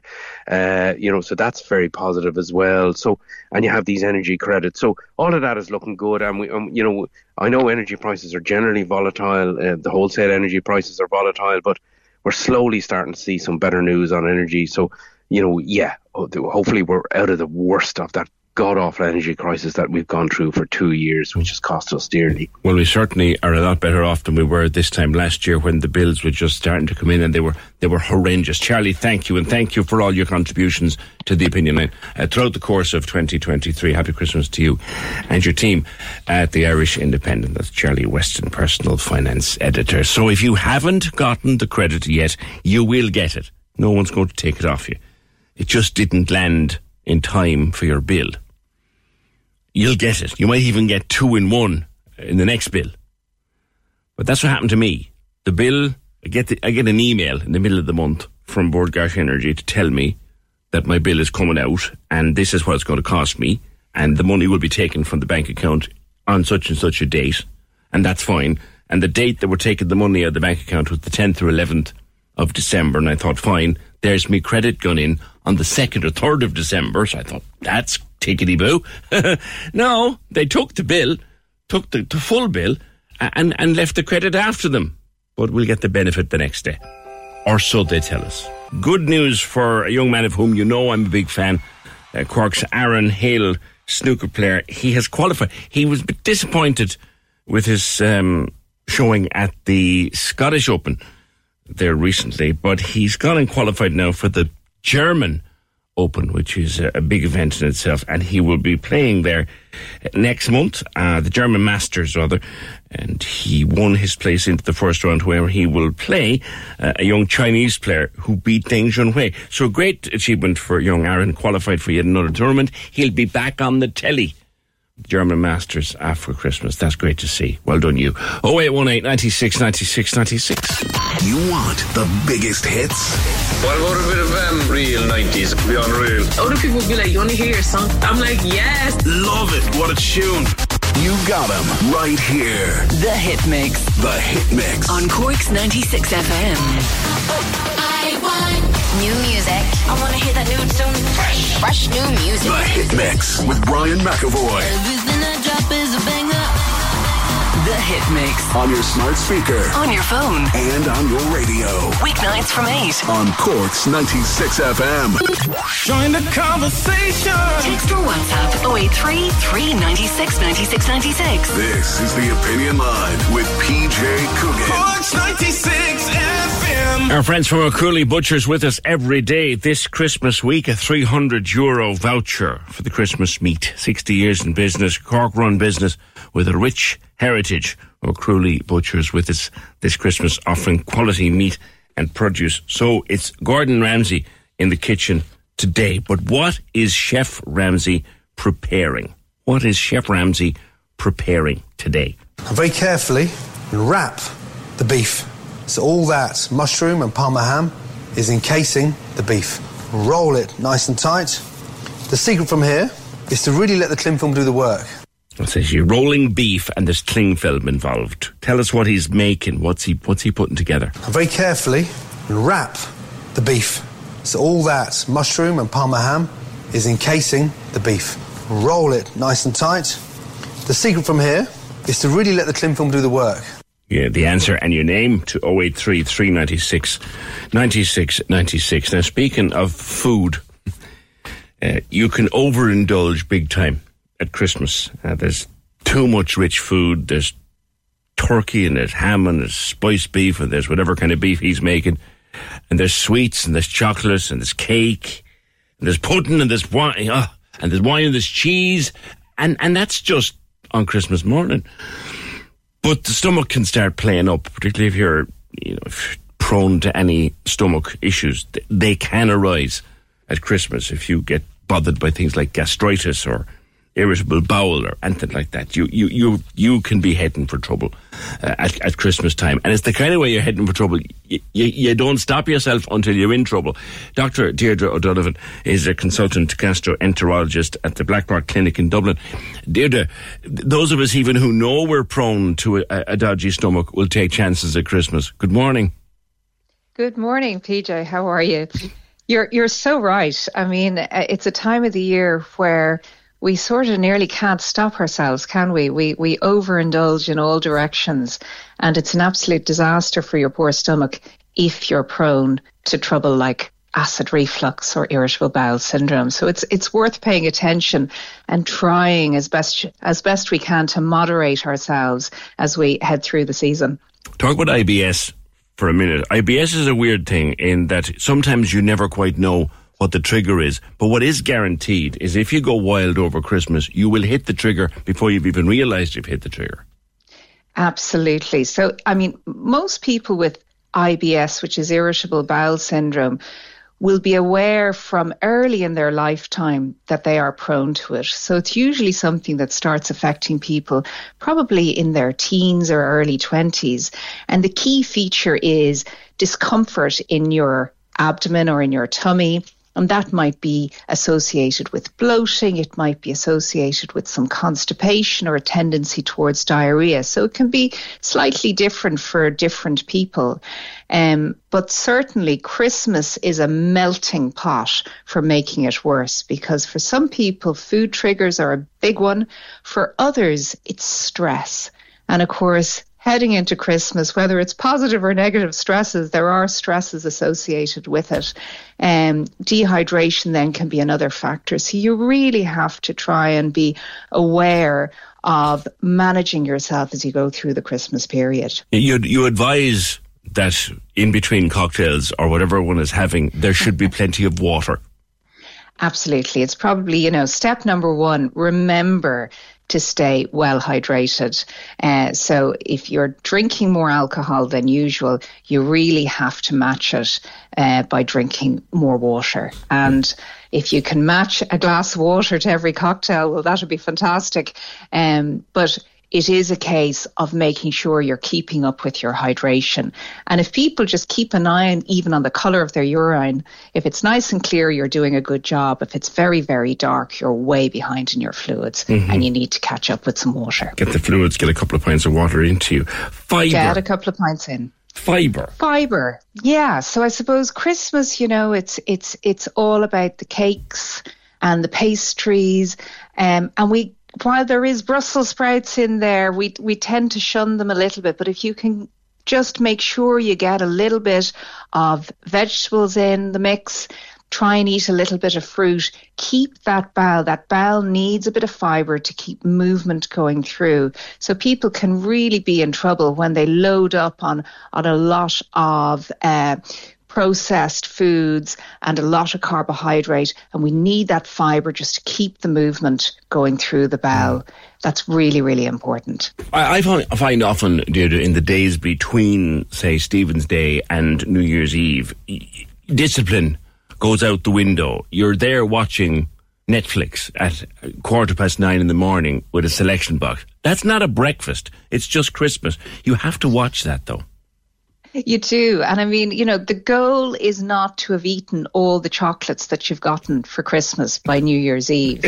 um, so it is trying to, just because Christmas dinner is over, it's trying to get yourself back into some sort of routine and uh, trying to re-establish, you know, breakfast, lunch and dinner in some sort of semblance. It doesn't have to be perfect, but just try and get back into a routine.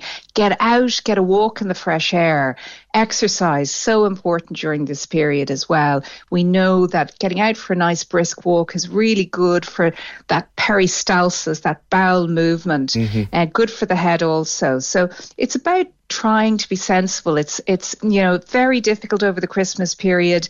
We tend not to be terribly sensible. We tend not to be very moderate in our approach. But that's all that you need is just get back into some sort of routine. And if you can try and do it in that funny period between Stephen's Day and New Year, you'll be back on track. Mm-hmm the stress, we want everybody to enjoy themselves, but be sensible. Yeah, you mentioned stress earlier on, and it can be very yeah. stressful that couple of days, particularly all the preparation that goes into it for the one or two days, and then there's this lull. You use that lull to rest and recoup. Absolutely, so important. Um, you know, for a lot of GI, for a lot of gut conditions, whether it's irritable bowel syndrome, whether it's more complex conditions like Crohn's disease, a lot of these are affected adversely by stressful periods. So go easy on yourself because if you don't, you'll pay the price. Mm-hmm. So, you know, there's nothing, just pace yourself through the period. And as I said, try and re-establish some sort of a daily routine, even over the days where hopefully people are off and maybe not working. But do try and get back onto your regular meals, get back out with a bit of exercise, look after your sleep. We know now that circadian rhythm is such an important feature of, of, of gut function. Mm-hmm. And at mm-hmm. night when you go to sleep, your bowel is resting and recuperating and repairing. So we need to give ourselves time to rest. Christmas can be a particularly troublesome time for people with, I would class them as maybe more chronic or more serious bowel related things, particularly things like Crohn's, colitis, Yeah. and, and celiac disease. Like, like Yeah. Christmas can be full of traps for a celiac. Absolutely. Absolutely. And so, you know, you have that group of people who have celiac disease and, and they really can't go near gluten at all. They must avoid it. So everybody needs to be sort of um, kind, I suppose, to everyone else and, and aware. And even people who maybe, maybe don't have celiac but are very wheat intolerant, they also have to try and be sensible uh, and make good choices and steer clear of the triggers that they know are going to exacerbate their symptoms. Like if you have a guest for Christmas Day, Stephen's Day, whatever, Deirdre, who is celiac, particularly newly diagnosed or anyone like that, how can you help? How can you help to prepare first so, so as not not not to Yeah. make them sick? No, exactly. So the first thing I suppose is good communication beforehand. And and I think it's very nice if you can just to, to touch base with them before and ask them what are they comfortable eating, what are they not comfortable eating? Because often in that first year, um, you know, you, you must absolutely exclude wheat, but often we'd say, look, you know, there there may be other elements in the diet that you want to sort of go easy on as well. So it's worth asking them. So keeping it simple, always making sure that you serve sauces on the side, um, so that. Uh, Food is not contaminated. Maybe making sure that if you are using uh, bread knives and cutting bread, that you have a separate bread knife uh, and breadboard for the person with celiac disease, a separate. So there's a, there's a couple of things without making it too difficult Mhm. over the Christmas period. But separation and good communication is probably key. But simple, plain food often works really well for celiac disease and also for many other people with gut related problems. Um, I suppose the other one to mention, particularly relevant over the Christmas period, is reflux and acid reflux. And of course, we're eating such rich foods and we're drinking so much wine, etc. Reflux can be a real problem for people. So it is a case of being aware that your stomach can only fit so much into it. And it takes about 20 minutes from the time you start eating to when you will start getting a signal from your stomach that's that says to you, "I'm feeling full." Yeah. You can pack a lot in in 20 minutes do if you're you can rushing. so 20 minutes. take your time, slow down, Well, as, as slowly, give yourself a chance. as somebody who learned during the year, Deirdre, of the importance of slowing down through ending up in, in, in hospital by burning myself on hot food, I take that much very much on board. Lastly and briefly, are there red flags when one should call a doctor? Yeah. So I suppose the things that we'd always be very aware of. I mean, if you got very bad chest pain after a big meal or bad abdominal pain, particularly in somebody maybe with an underlying cardiac or heart condition, that's very important. So you don't want to assume that that is just a bit of reflux with Christmas because sometimes you'll put a real strain on the blood vessels in the abdomen and in the heart with these very, very rich meals and a lot of alcohol. So you'd pay attention to symptoms like that um, after a big, heavy meal.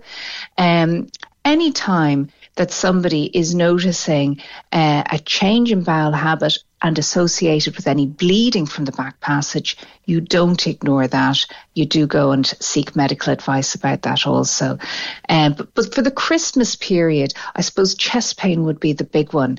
Um, so you, you really try and prevent the the optimize the conditions to try and prevent acid reflux. But in somebody who's at risk, or if there's a relative in the house and they're complaining of chest pain, don't ignore that. Please bring them down to the to the A and E to get them checked if there's any concerns. All right. Thank you very much for your time this morning for being with us. Dr. Deirdre O'Donovan, consultant gastroenterologist at the Blackrock Clinic, Dublin. Thank you, Deirdre. The message is a very clear one. Mind the tummy over the Christmas. We're playing all your favourite Christmas hits after midday on Cork's 96 FM. With your local Mace. Amazing value, sure to make you smile this Christmas.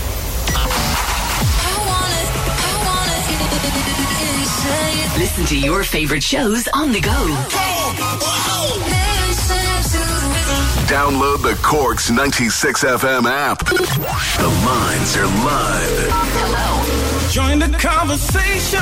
Call 0818 96 96 96. Text or WhatsApp 083 396 96 96. Email opinion at 96fm.ie. This is the Opinion Line with PJ Coogan. Corks 96 FM. Now, a very special guest in studio. Um, we will be having a presidential election in this country in 2025. And God knows who will be standing in that election. Um, Michael D. Higgins, of course, can't. Uh, can't have a third term, so somebody will have to take over the Áras uh, towards the end of uh, 2025. And I'm privileged to have the first declared candidate for that election in studio with me right now. Uh, the election date hasn't been set, nor has the ballot paper been published, but we already have a candidate who is on a pre-election tour of the country. Uh, Reggie, good morning. PJ Oldstock, how are you? I'm very well. You started campaigning very early. I know, I've not, I, you know, I wouldn't have an awful lot to do in my life, really. I have a quite enough life. I haven't hurt a lot of money. Uh, and I think I wanted to get in early because I was just looking at the calibre of the other candidates that are already in there. Mm. You know, you've Conor McGregor coming in now. Um, like he's from Dublin, and that isn't even the worst thing about him. Do you know, PJ? So that's a worry. Uh, Bertie Ahern, you could say almost the same thing about him. Enda Kenny, then the man of the West. I think it's very important to keep those kind of people. Like people say, Michael D. Higgins was a man of the West, but you know where Michael D. Higgins is from? He has Cork connections. Yeah, but you know where he's actually from, though? Go on. Limerick. Oh. He kept that quiet, didn't he? no, if I was from Limerick, I'd keep it quiet. Do you know what the population in Limerick is? Seven million people. But they can't get anyone to put it down in the census. They're too embarrassed. but he's from Limerick, uh, and uh, that whole West Coast, Midwest thing. Well, have we had a president from Cork? I don't think we have. I don't believe we have. Well, we will. 2025, Reggie for president.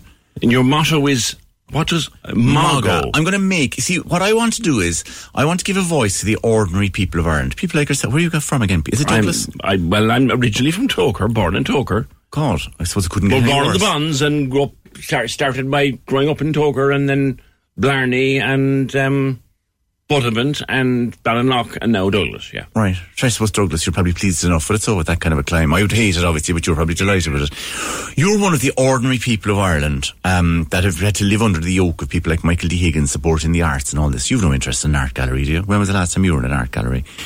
Um, that's the place where they hang paintings. I had coffee in the Crawford about two years ago. Yeah, but again, you didn't go in to look at the art, did you? Most people go in to either use the jacks, or if they're on holidays in Spain, if it's very hot, they go in for the bit of free air conditioning.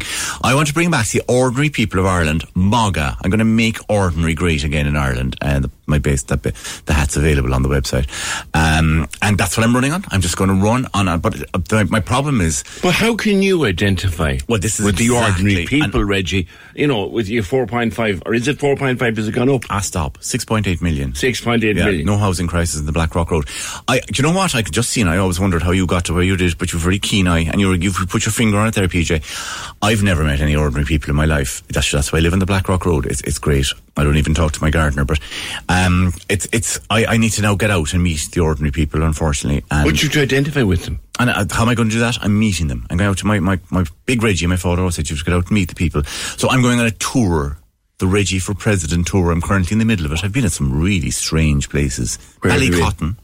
Have you ever heard of Ballycotton? I know Ballycotton. Very lovely sign on the way into it, actually. Ballycotton, because we couldn't afford Kinsale. I think they have a great sense of humour. and I was in Bantry. Do you know they have a new roundabout in Bantry? But they didn't get any instructions with it, so they're afraid to use it. um, and Leap. Down when I was in Connolly's in Leap. Fabulous place. It's that part of West Cork. These are all campaign meetings. These are camp. Well, they're no, they're they're rallies. They're rallies. Yeah, they're like like Trump, I suppose, in a way. Um, but um, but more coherent. And I'm just getting out to meet the ordinary people, and it's been a great tour. Leap. I love that part of West Cork down by Leap. It's for people who can't Have afford you it. chance to Kerry?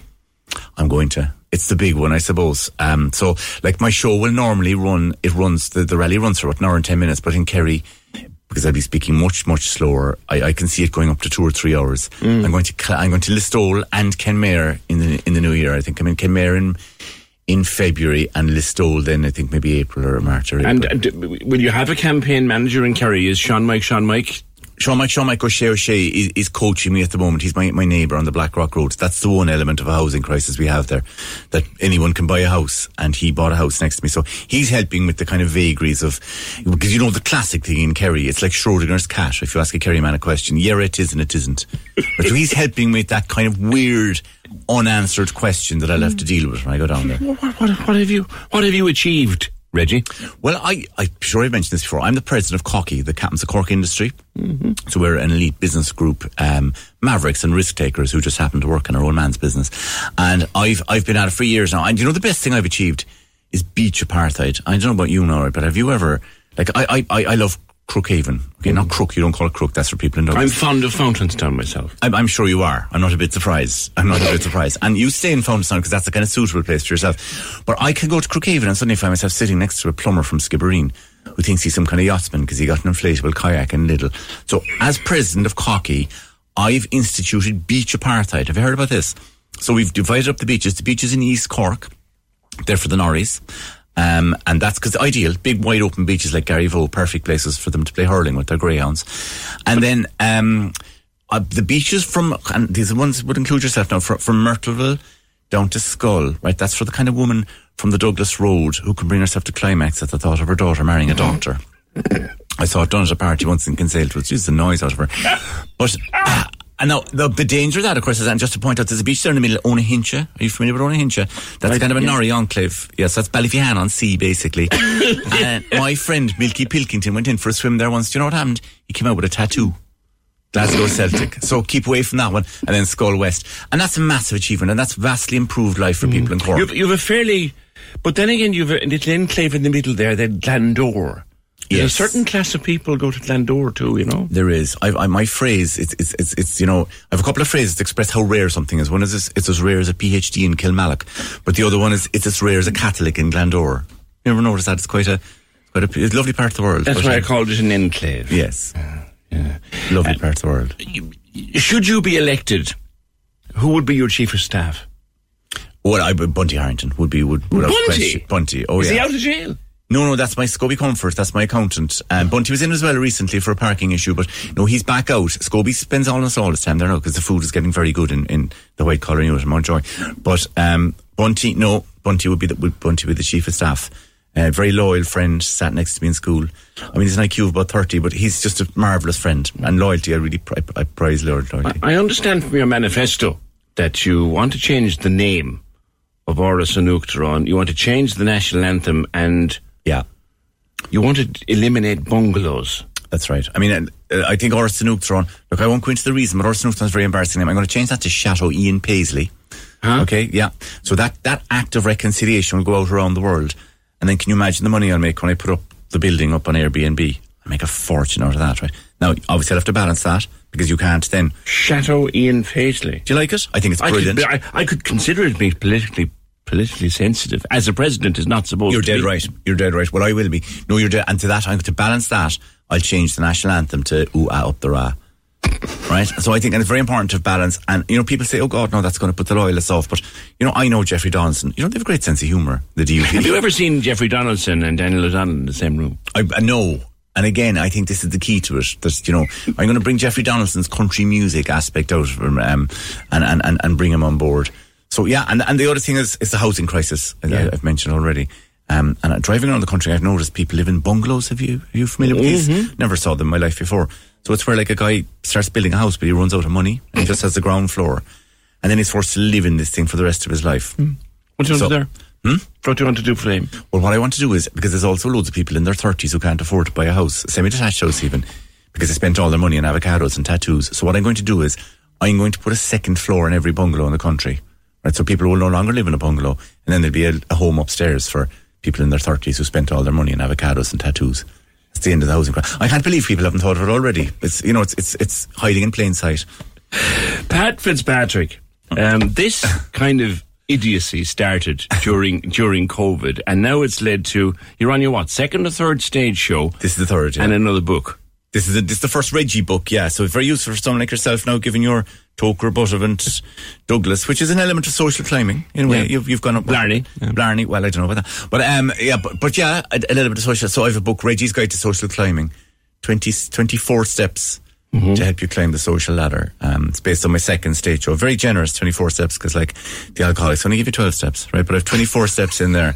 And I guarantee that this, obviously you're not going to get to my level of society. Let's not be ridiculous, but, uh, Reggie wouldn't allow that. But yeah, it's a bit of crack. It's a bit of crack. And it's, it's, a, bit great, of fun, Pat, that started during COVID. You start doing little minute long videos on on that's right. Twitter and whatever it's called these days.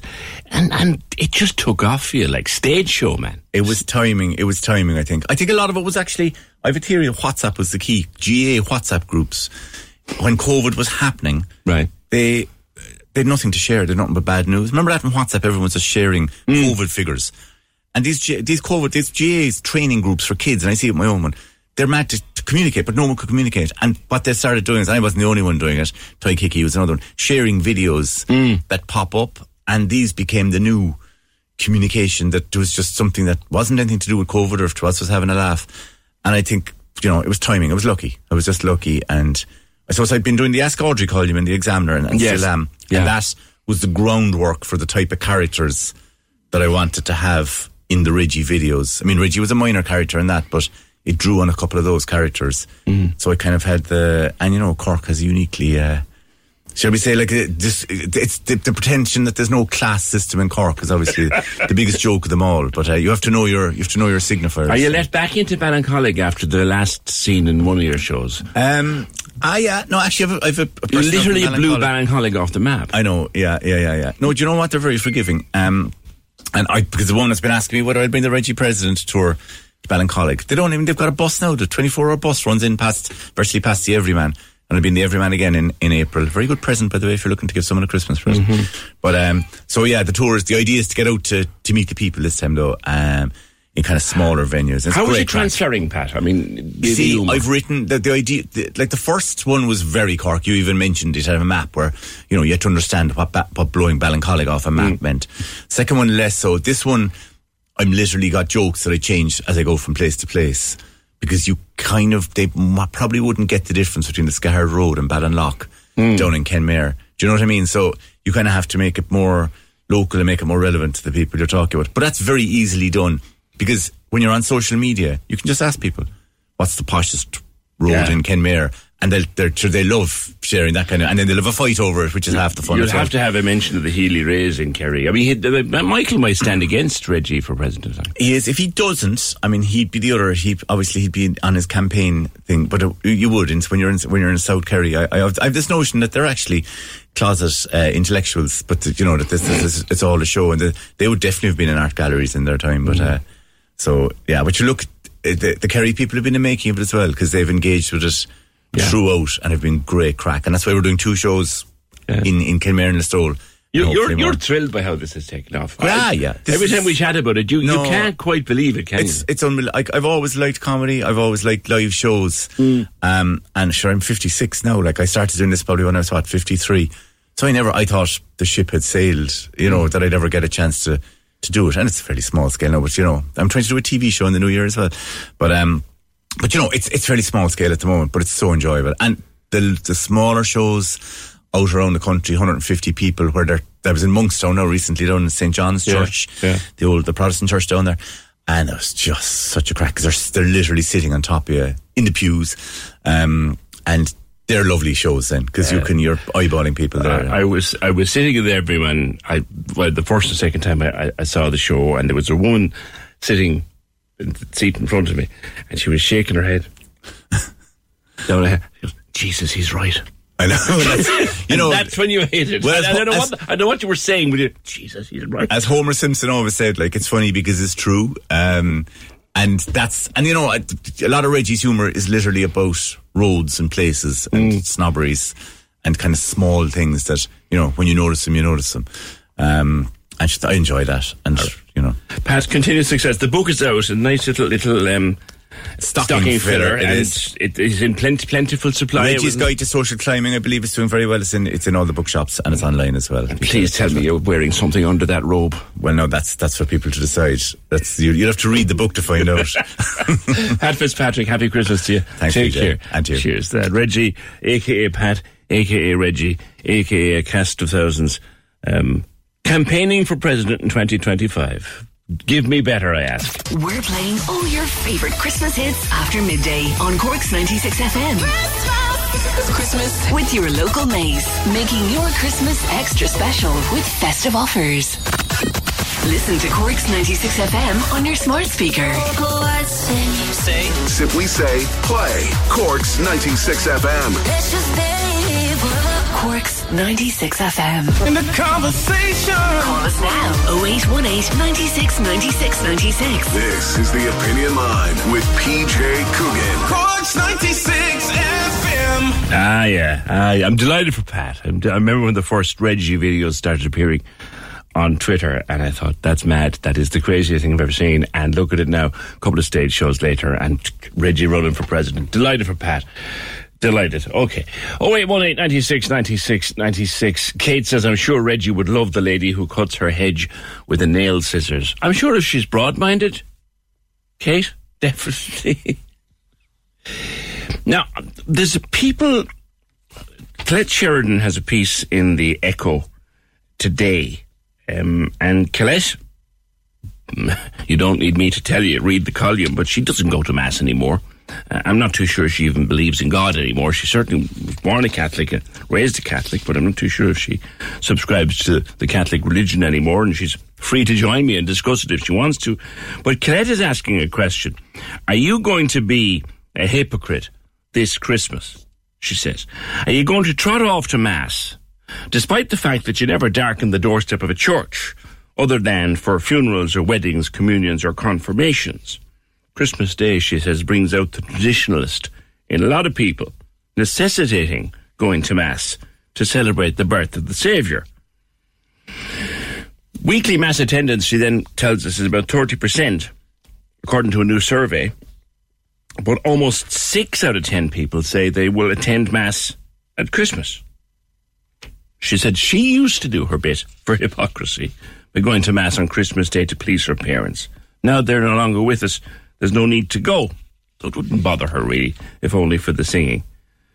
It's people over 55, they found, are most likely to go to religious service Christmas Eve or Christmas Day. But it just got me thinking, and it's, quite a good piece actually. She writes about Christmas and the religious aspect of it, and the.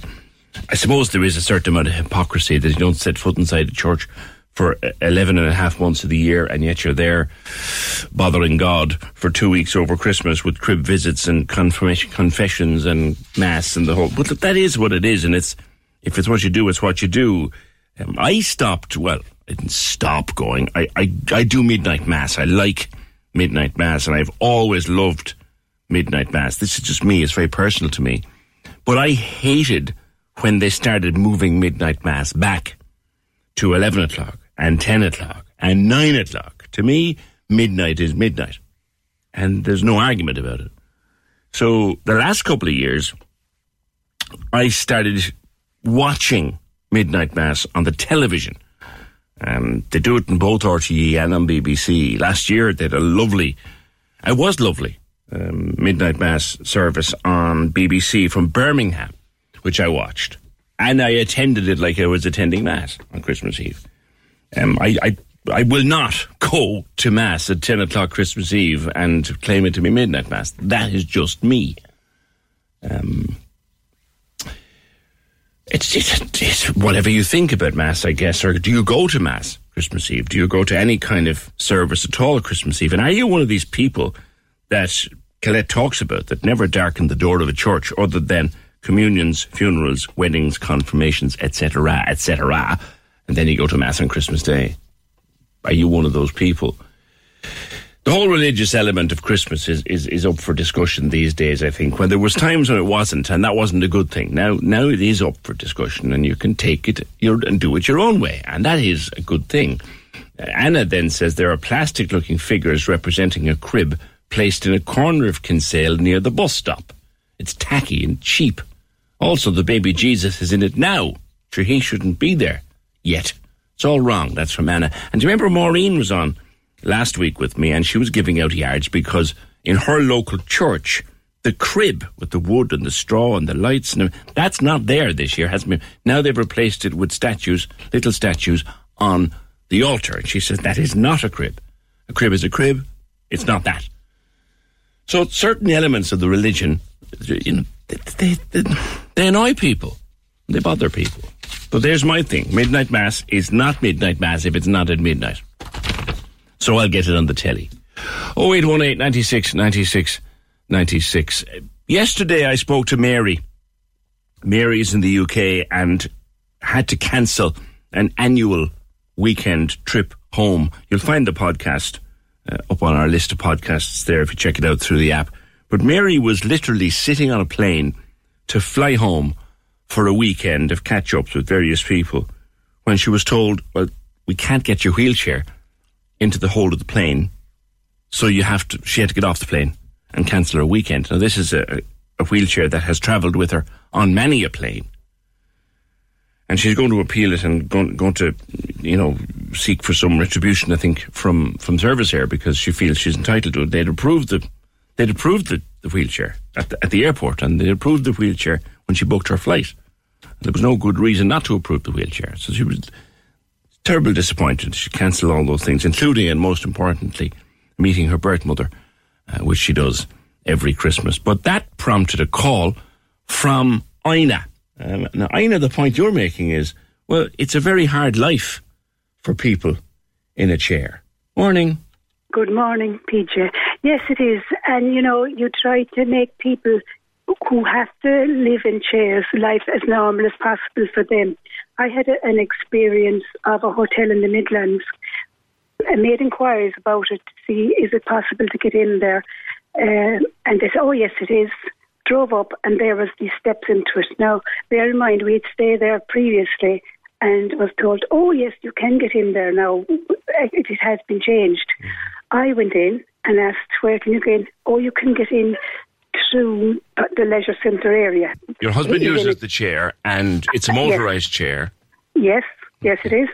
And you can go in through the leisure centre area. No, I don't think that's acceptable now. To me, to me, it's not acceptable. Oh, he can go in through the service quarters. That's in my head. So anyway, I went up to the counter. Bear in mind, I had asked a few weeks previously, have you changed? Oh, they said, yes, we've changed it. Now he can get in through the main main entrance. So I asked, and this man came over to me and he said, Oh, nobody told you that. Well, I said, Yes, they did. So anyway, he came in through, through the leisure centre area, and um, I said, Can he now go to the other bar? There's another bar in this hotel down at the front, the old part of the bar. Can he go down there? Mm. Uh, he can go through the wedding. I said, what do you mean through the wedding?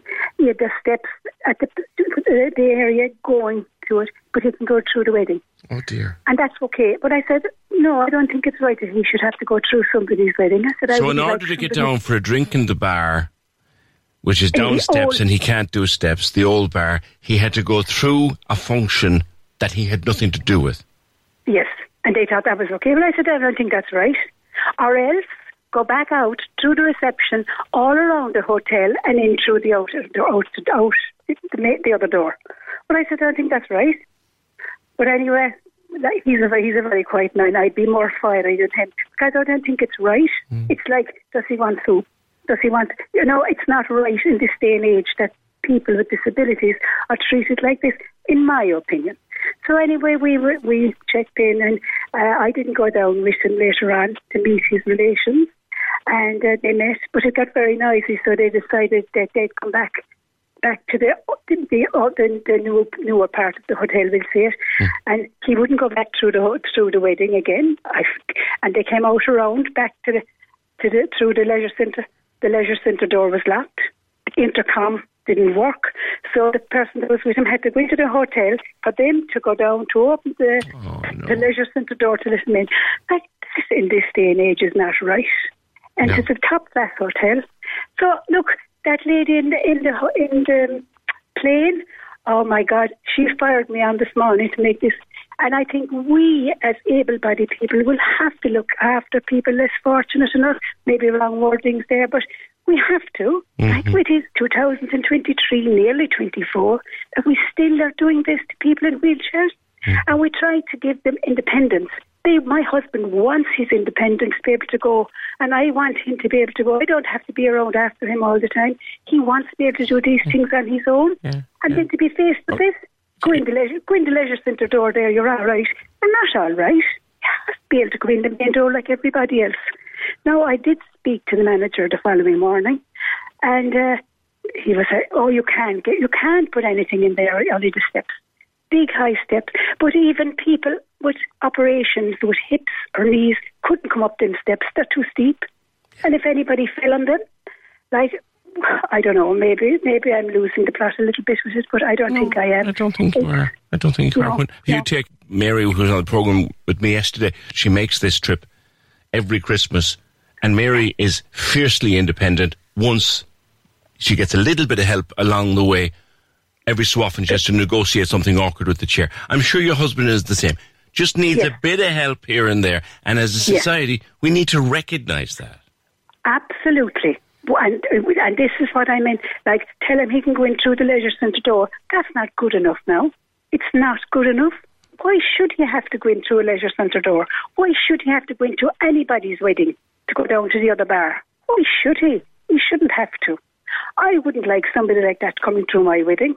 I, I just maybe I'm wrong there, but like, I don't. I don't think you are, I. I think I think you make a very reasonable point. Hmm. I think so too. But look, so that's all I have to say. But you fired me up. I said I, I like the the manager was to having none of it, just having none of it. And like it was an expensive night. I know. It was an expensive night to spend for B and B. I know. Ina, yourself and your husband hopefully have a happy Christmas and We will indeed. Thank and you. listen, thank you very much. And you fired me on. Yes, tell Mary. She fired me on to make this call to you, and I think it had to be done. And thank you so much for listening to me. And you and yours, Hal, have a very happy Christmas, PJ. And thank you very, very much. Well, you're well. You're very. You're more than welcome, uh, Ina. Have have a lovely day and a lovely Christmas. The, the, the, you can hear the the passion in her voice, can't you? Uh, like that, that's not good enough. That's not good enough. Ah, he he can come in through the the leisure centre, and he wants to go down for a pint in the bar down there. He can go through the wedding. What wedding? The wedding that's in the function room. That's how he. Like that's not good enough. Not at all. If you go into any of the modern hotels, I'm thinking in particular now of the, the, the lovely Maldron down on the South Mall there. If you go in there, there's a little lift to bring someone up that couple of steps. That, that's basic these days, you would think, in, in any place, any self respecting establishment, calling it a hotel, calling itself a hotel, should have ramps and should have lifts and should have all those things. I, I always remember the words of uh, my friend Carol. Um, Carol's a little person, and she were chatting to me one time, and she said, "PJ, it's a lot easier for you to operate in a world built for me than the other way around." And again, I think of Mary in her wheelchair and that Ina's husband in his wheelchair. It's an awful lot for for an awful lot easier for us to get around in a place that's built and designed to be accessible than it is for them in our place. If you, if, if you get my meaning, let's maybe resolve in 2024 that we will think that way about those people around us whose mobility isn't maybe as good as ours is. Join the conversation. Call us now 0818 96 96 96. This is the Opinion Line with PJ Coogan. Corks 96 FM. Join the conversation. Text or WhatsApp 083 396 96 96. This is the Opinion Line with PJ Coogan. Corks 96 FM. A few more people on to us about the unseasonal weather. I'm hearing birds at two and three and four in the morning. Andrew says it's to do with streetlights and other artificial lights. The birds think it's dawn. There's a thing now with so much Christmas lights, and of course you can afford now to keep your Christmas lights on all night because they don't. LEDs use hardly any energy. They cost you hardly anything. LEDs. Um, I'm about to talk about old Christmas, and we'll remember the old Christmas lights. Remember them ones. Anyway, that's to come in a minute. But maybe, maybe, maybe Andrew's right there. Maybe there's so much light around now that that, that the birds are con- are confused, and maybe they do think it is dawn at quarter past three in the morning. Maybe, maybe. Thanks, thank you, Andrew. 0818 96 96 96. Our friends at O'Crualaoi Butchers with us all this week with a 300 euro voucher per day to help you prepare for the Christmas. Uh, Cork run business with a rich heritage, over 60 years in business, offering the best in meat and quality produce. We have a chef. Today it's Chef Ramsay. He's making something. What is he making? Um, we're just taking the bits of the recipe. The recipe itself runs through about eight minutes, but we're just taking little bits of it. So what is he making for us today? Very carefully wrap the beef. So all that mushroom and parma ham is encasing the beef. Roll it nice and tight. The secret from here is to really let the cling film do the work. He's encasing it. He's rolling it. He's putting it into cellophane. That really can only be one thing. What is it, though? Very carefully wrap the beef. So all that mushroom and parma ham is encasing the beef. Roll it nice and tight. The secret from here is to really let the cling film do the work. 083 396 96 96. Give us the answer and your name, please. Now, there was a lovely piece in the Holly Bough this year uh, about Christmas food, do you know? And uh, Shane Lehan was looking back at Christmas food when he was growing up and Christmas dinner when he was growing up. And you know what, Shane, I don't know whether you're younger or older than me, but, but I can remember very much the half a grapefruit with the little bit of a tin cherry on top of it. I can remember it like it was yesterday. Good morning. Morning, PJ Anderson. Lovely to talk to you. And uh, first of all, can I, because I'll forget to do it, let me wish all the listeners there a very happy Christmas. You're really getting us into the into the mood. But um, I, I remember eating those glacé cherries as well, cherries as well, coming home from school in Ballinlough from St Anthony's. Uh, afterwards, you know, they were like little sweets, but I don't know what they were doing on top of the, the half a grapefruit, uh, which was as sour as anything. But it, it, it was a starter and we never ever had a starter in all our born days except on Christmas, Christmas Day, Day. You know, and they put sugar it, it on the, the on the grapefruit. I can remember the sugar Yeah. being sprinkled on the grapefruit. That's it. And our mother used to pull out a kind of um, a, a kind of a dessert fork or a small little fork. And of course, what would happen, of course, is that you, you, you we could never extract the grapefruit from it. It was never an easy process, you know. And the other little thing was that it was often as well. Sometimes the ubiquitous prawn cocktail was there. You know, they were uh, the, the prawns I'd say I hadn't seen the sea for for for many times. They were shrimps inside in a tin that we mixed up with a bit of a bit of a bit of salad cream that we coloured with, with, with maybe a bit of tomato sauce and put on a little piece of lettuce, you know, in a glass. And we thought we were like in the Ritz, you know, it was absolutely marvellous. The shrimps we- being we always- strained out of the tin. That's right there. Oh. But we, we always had our, our dinner that day, uh, PJ. We we always lived in the kitchen at home, you know. We all lived inside in one little room where the we had our f- food, there, we did our lessons there. That's where the fire was lighting and everything.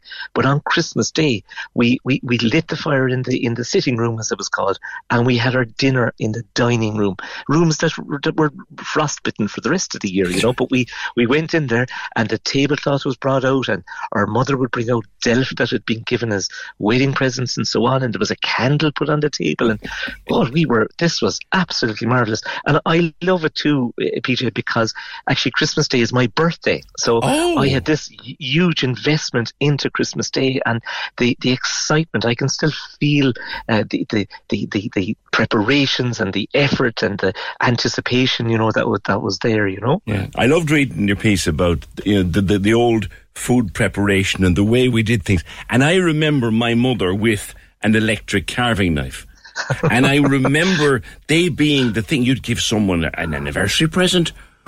But when you look at them now, you like we oh, destroyed the food with it. Absolutely, and they were the like we. I remember you will remember too. There was a thing called the Green Shield stamps. I do. And the Green Shield stamps came out when you were getting petrol and things like that. And we were the. This was the beginning of kind of consumerism with kind of newfangled uh, gadgets, if you like. And the electric oscillating knife, all it did was it just created kind of a sawdust of the ham and spiced beef. And, made you know, of the and- ham. It made bits. it's absolutely destroyed it completely when you when you think of it, you know.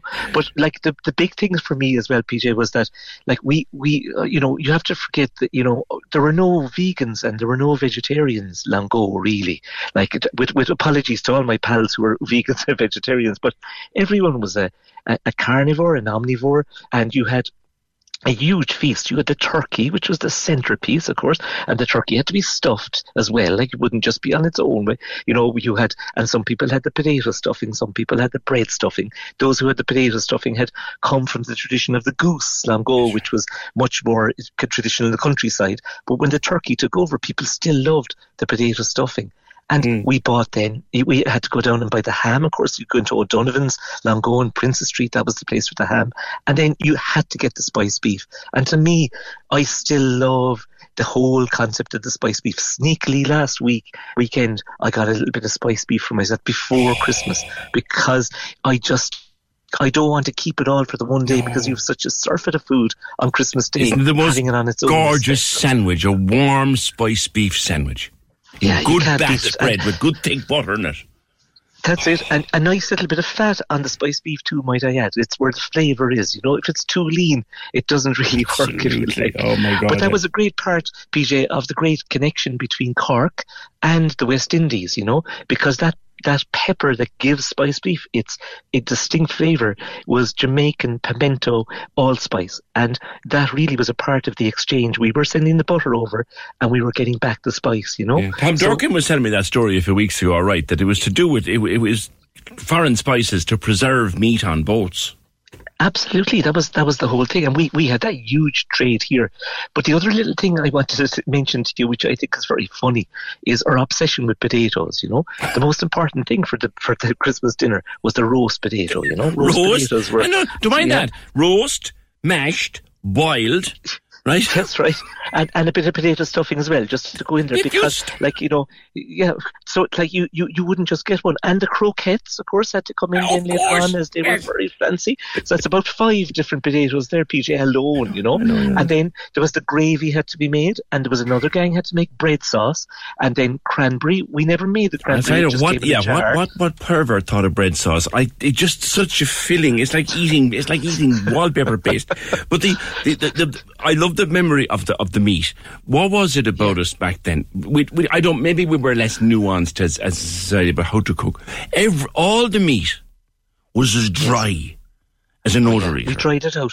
We tried it because you see, we our mothers were obsessed really with. I mean, I mean, there was no regulation in the cookers either. There was gas cookers, there was electric cookers. They weren't great. You'd be putting it in at, at seven o'clock in the morning. We all got ready. There was the there was Santi had to be looked after. People had to be dressed and to be washed, and we were taken out to mass. And then after that, you'd be up to your auntie Rita, and you'd be off meeting all the relatives, and there'd be singing, and there'd be glasses of sherry, and all of that three be- people were coming home, you know, at three o'clock in the afternoon, and there wasn't one person basting anything or turning it down or turning it up.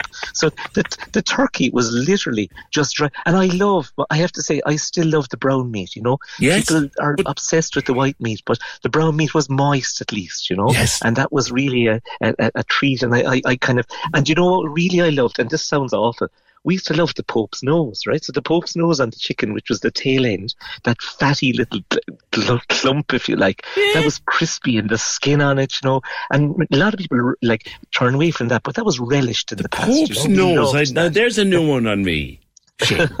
Never heard that Yeah. expression, the Pope's nose. What the Pope's nose was at the end. But then this is the great thing, right? So you had a pile of stuff up on your plate. Of course, and I have to mention, because if I don't mention this, people will give out to me, the marrowfat peas. Okay? Ah. So the, the, the, the, the marrowfat peas had to be soaked overnight. With it was a kind of a little little tablet that we put in, which was, I don't know, some sort of caustic soda that absolutely kind of disintegrated the peas, but it gave it a terrible metallic taste as well, you know, when you were eating the, eating the, the, the marrowfats. And they were boiled up and, you know, then you had the Brussels sprouts as well that came oh. on afterwards, you know. And there was no such thing. to- There, there was no such thing as biting a vegetable. You you could Oh, no. slurp it. Oh, no. They were they were oh, goo. you were absolutely right. And not only that, because we had a kind of a dislike for it, there was there was a great um, thing called Yorkshire relish, which that isn't the thick sauce now, but the, the thin one, like the Lea and Perrins. I and do we used remember douse everything everything in that because that made everything edible. You know, so you- put a moisture under it. the, Oh, the other the other little thing then was, you know, you had to try and put all of that on a plate, and of course swimming and gravy and everything else, mm-hmm. and try and work your way through that. And you you you never ate so much food in any one day. But this is the next part. What I can't get over is then came on this absolute abundance of desserts. Right. So first of all, it was the sherry trifle. Literally a half a bottle of Harvey's Bristol cream into the, the sponge at the bottom of that with the with the bird's custard and the, the whipped cream. How much cream we got through, I don't know. Then when you were finished that, you'd have the, the plum pudding, which came with the with the Hennessy brandy doused all over it, and, and you trying to light it with your matches. And then after that, of course, someone might say, "We'll have a slice of uh, of Christmas cake now," and that was soaked in poitín that you got from someone out the country. And then then there was a mince pie, right? And then like for some reason it was absolutely daft that whole thing. And but i always remember though which is very important to me i remember we'd always have a drink right? And in our house it was because we had so much whipped cream. We used to make an irish coffee kind of instant coffee now with a, a bit of whiskey in it and so on. Yeah. and my father god be good to my lovely father Tig he would always always always uh, give us the toast. And the toast was Gmerimid bio Ag an am seo arís. And you know what? be all alive this time 12 months We might look back at it and laugh, but I know from my childhood there are photographs of wonderful Christmas days when we all ate too much and we swelled up to twice our normal weight. And those of us, I, I, I, I never remember, I, I, I, I laughed when you said Blue Nun. Blue Nun was for posh people. we got a box. we had a box with a tap on it. Oh, oh, you're very Jesus. That that was right. Listen, we we had Black Tower, and we didn't know whether red wine or white wine was going to come out of it, right? And we, we had no idea what what it was going to taste like. But we were particularly drawn to the Mateus Rosé and the Chianti bottles because you could actually do a bit of make and do with those afterwards. Stick shells onto them or Make make a flower pots of out them the bottles. like that. Yeah. Shane, it's a pleasure, and the, your your piece in, in the Holly Bough is just lovely, and the, the great memories, and great talking to you, and have a wonderful, wonderful Christmas, and a happy birthday too on Christmas Day, Shane. Thanks, Shane Lehan, take care of yourself. Take care. Thank you very much. And there's a podcast as well, John Dolan does the Holly Bough podcast with Shane. That's fantastic. I love. I can remember that like it was yesterday. You absolutely can. Right, what we got? Very carefully wrap the beef. So all that mushroom and parma ham is encasing the beef. Roll it nice and tight. The secret from here is to really let the cling film do the work. What is it, Catherine Sheehan? It's a beef Wellington. Beef Wellington, and he Beef is a joy to watch working. In fairness to Oh my god, fantastic it is. I used to make that in school long ago. have you the, everything done for the Christmas? Uh, well, I had most things done anyway, but um, I'm delighted to know I'm after winning something here now. When you, you've got three hundred euros worth from that is Cooley's. unbelievable. Unbelievable. They're fantastic though. Their beef is brilliant. You'll be sorted for everything. Have you the her sorted? Don't you? And when my brother's getting me the ham, because he's coming for dinner, so he's bringing the ham. So Have you, can get have you the hair ham. done? Um, no, I haven't got the hair done. I would all know not yet. You have to- have start that out. well, we'll sort all that out. We will, of course, definitely. Catherine, I have a lovely Christmas. Dinner. Have a lovely Christmas. You're you're our winner for today. For all of you, I love listening to your show. Thanks, ever so very much. and Thank you very very much. We're right up against it. Time wise, always this always happens. Christmas, we just way over time. Program edited by Emer O'Hay, produced and researched by Virgil Barry. Thank you for joining the conversation in whatever way you did. We've two shows left to Christmas. We start again tomorrow, just after nine. We're playing all your favourite Christmas hits after midday on Cork's 96 FM. Happy holidays. With your local Mace. Savings with a smile all through the Christmas season.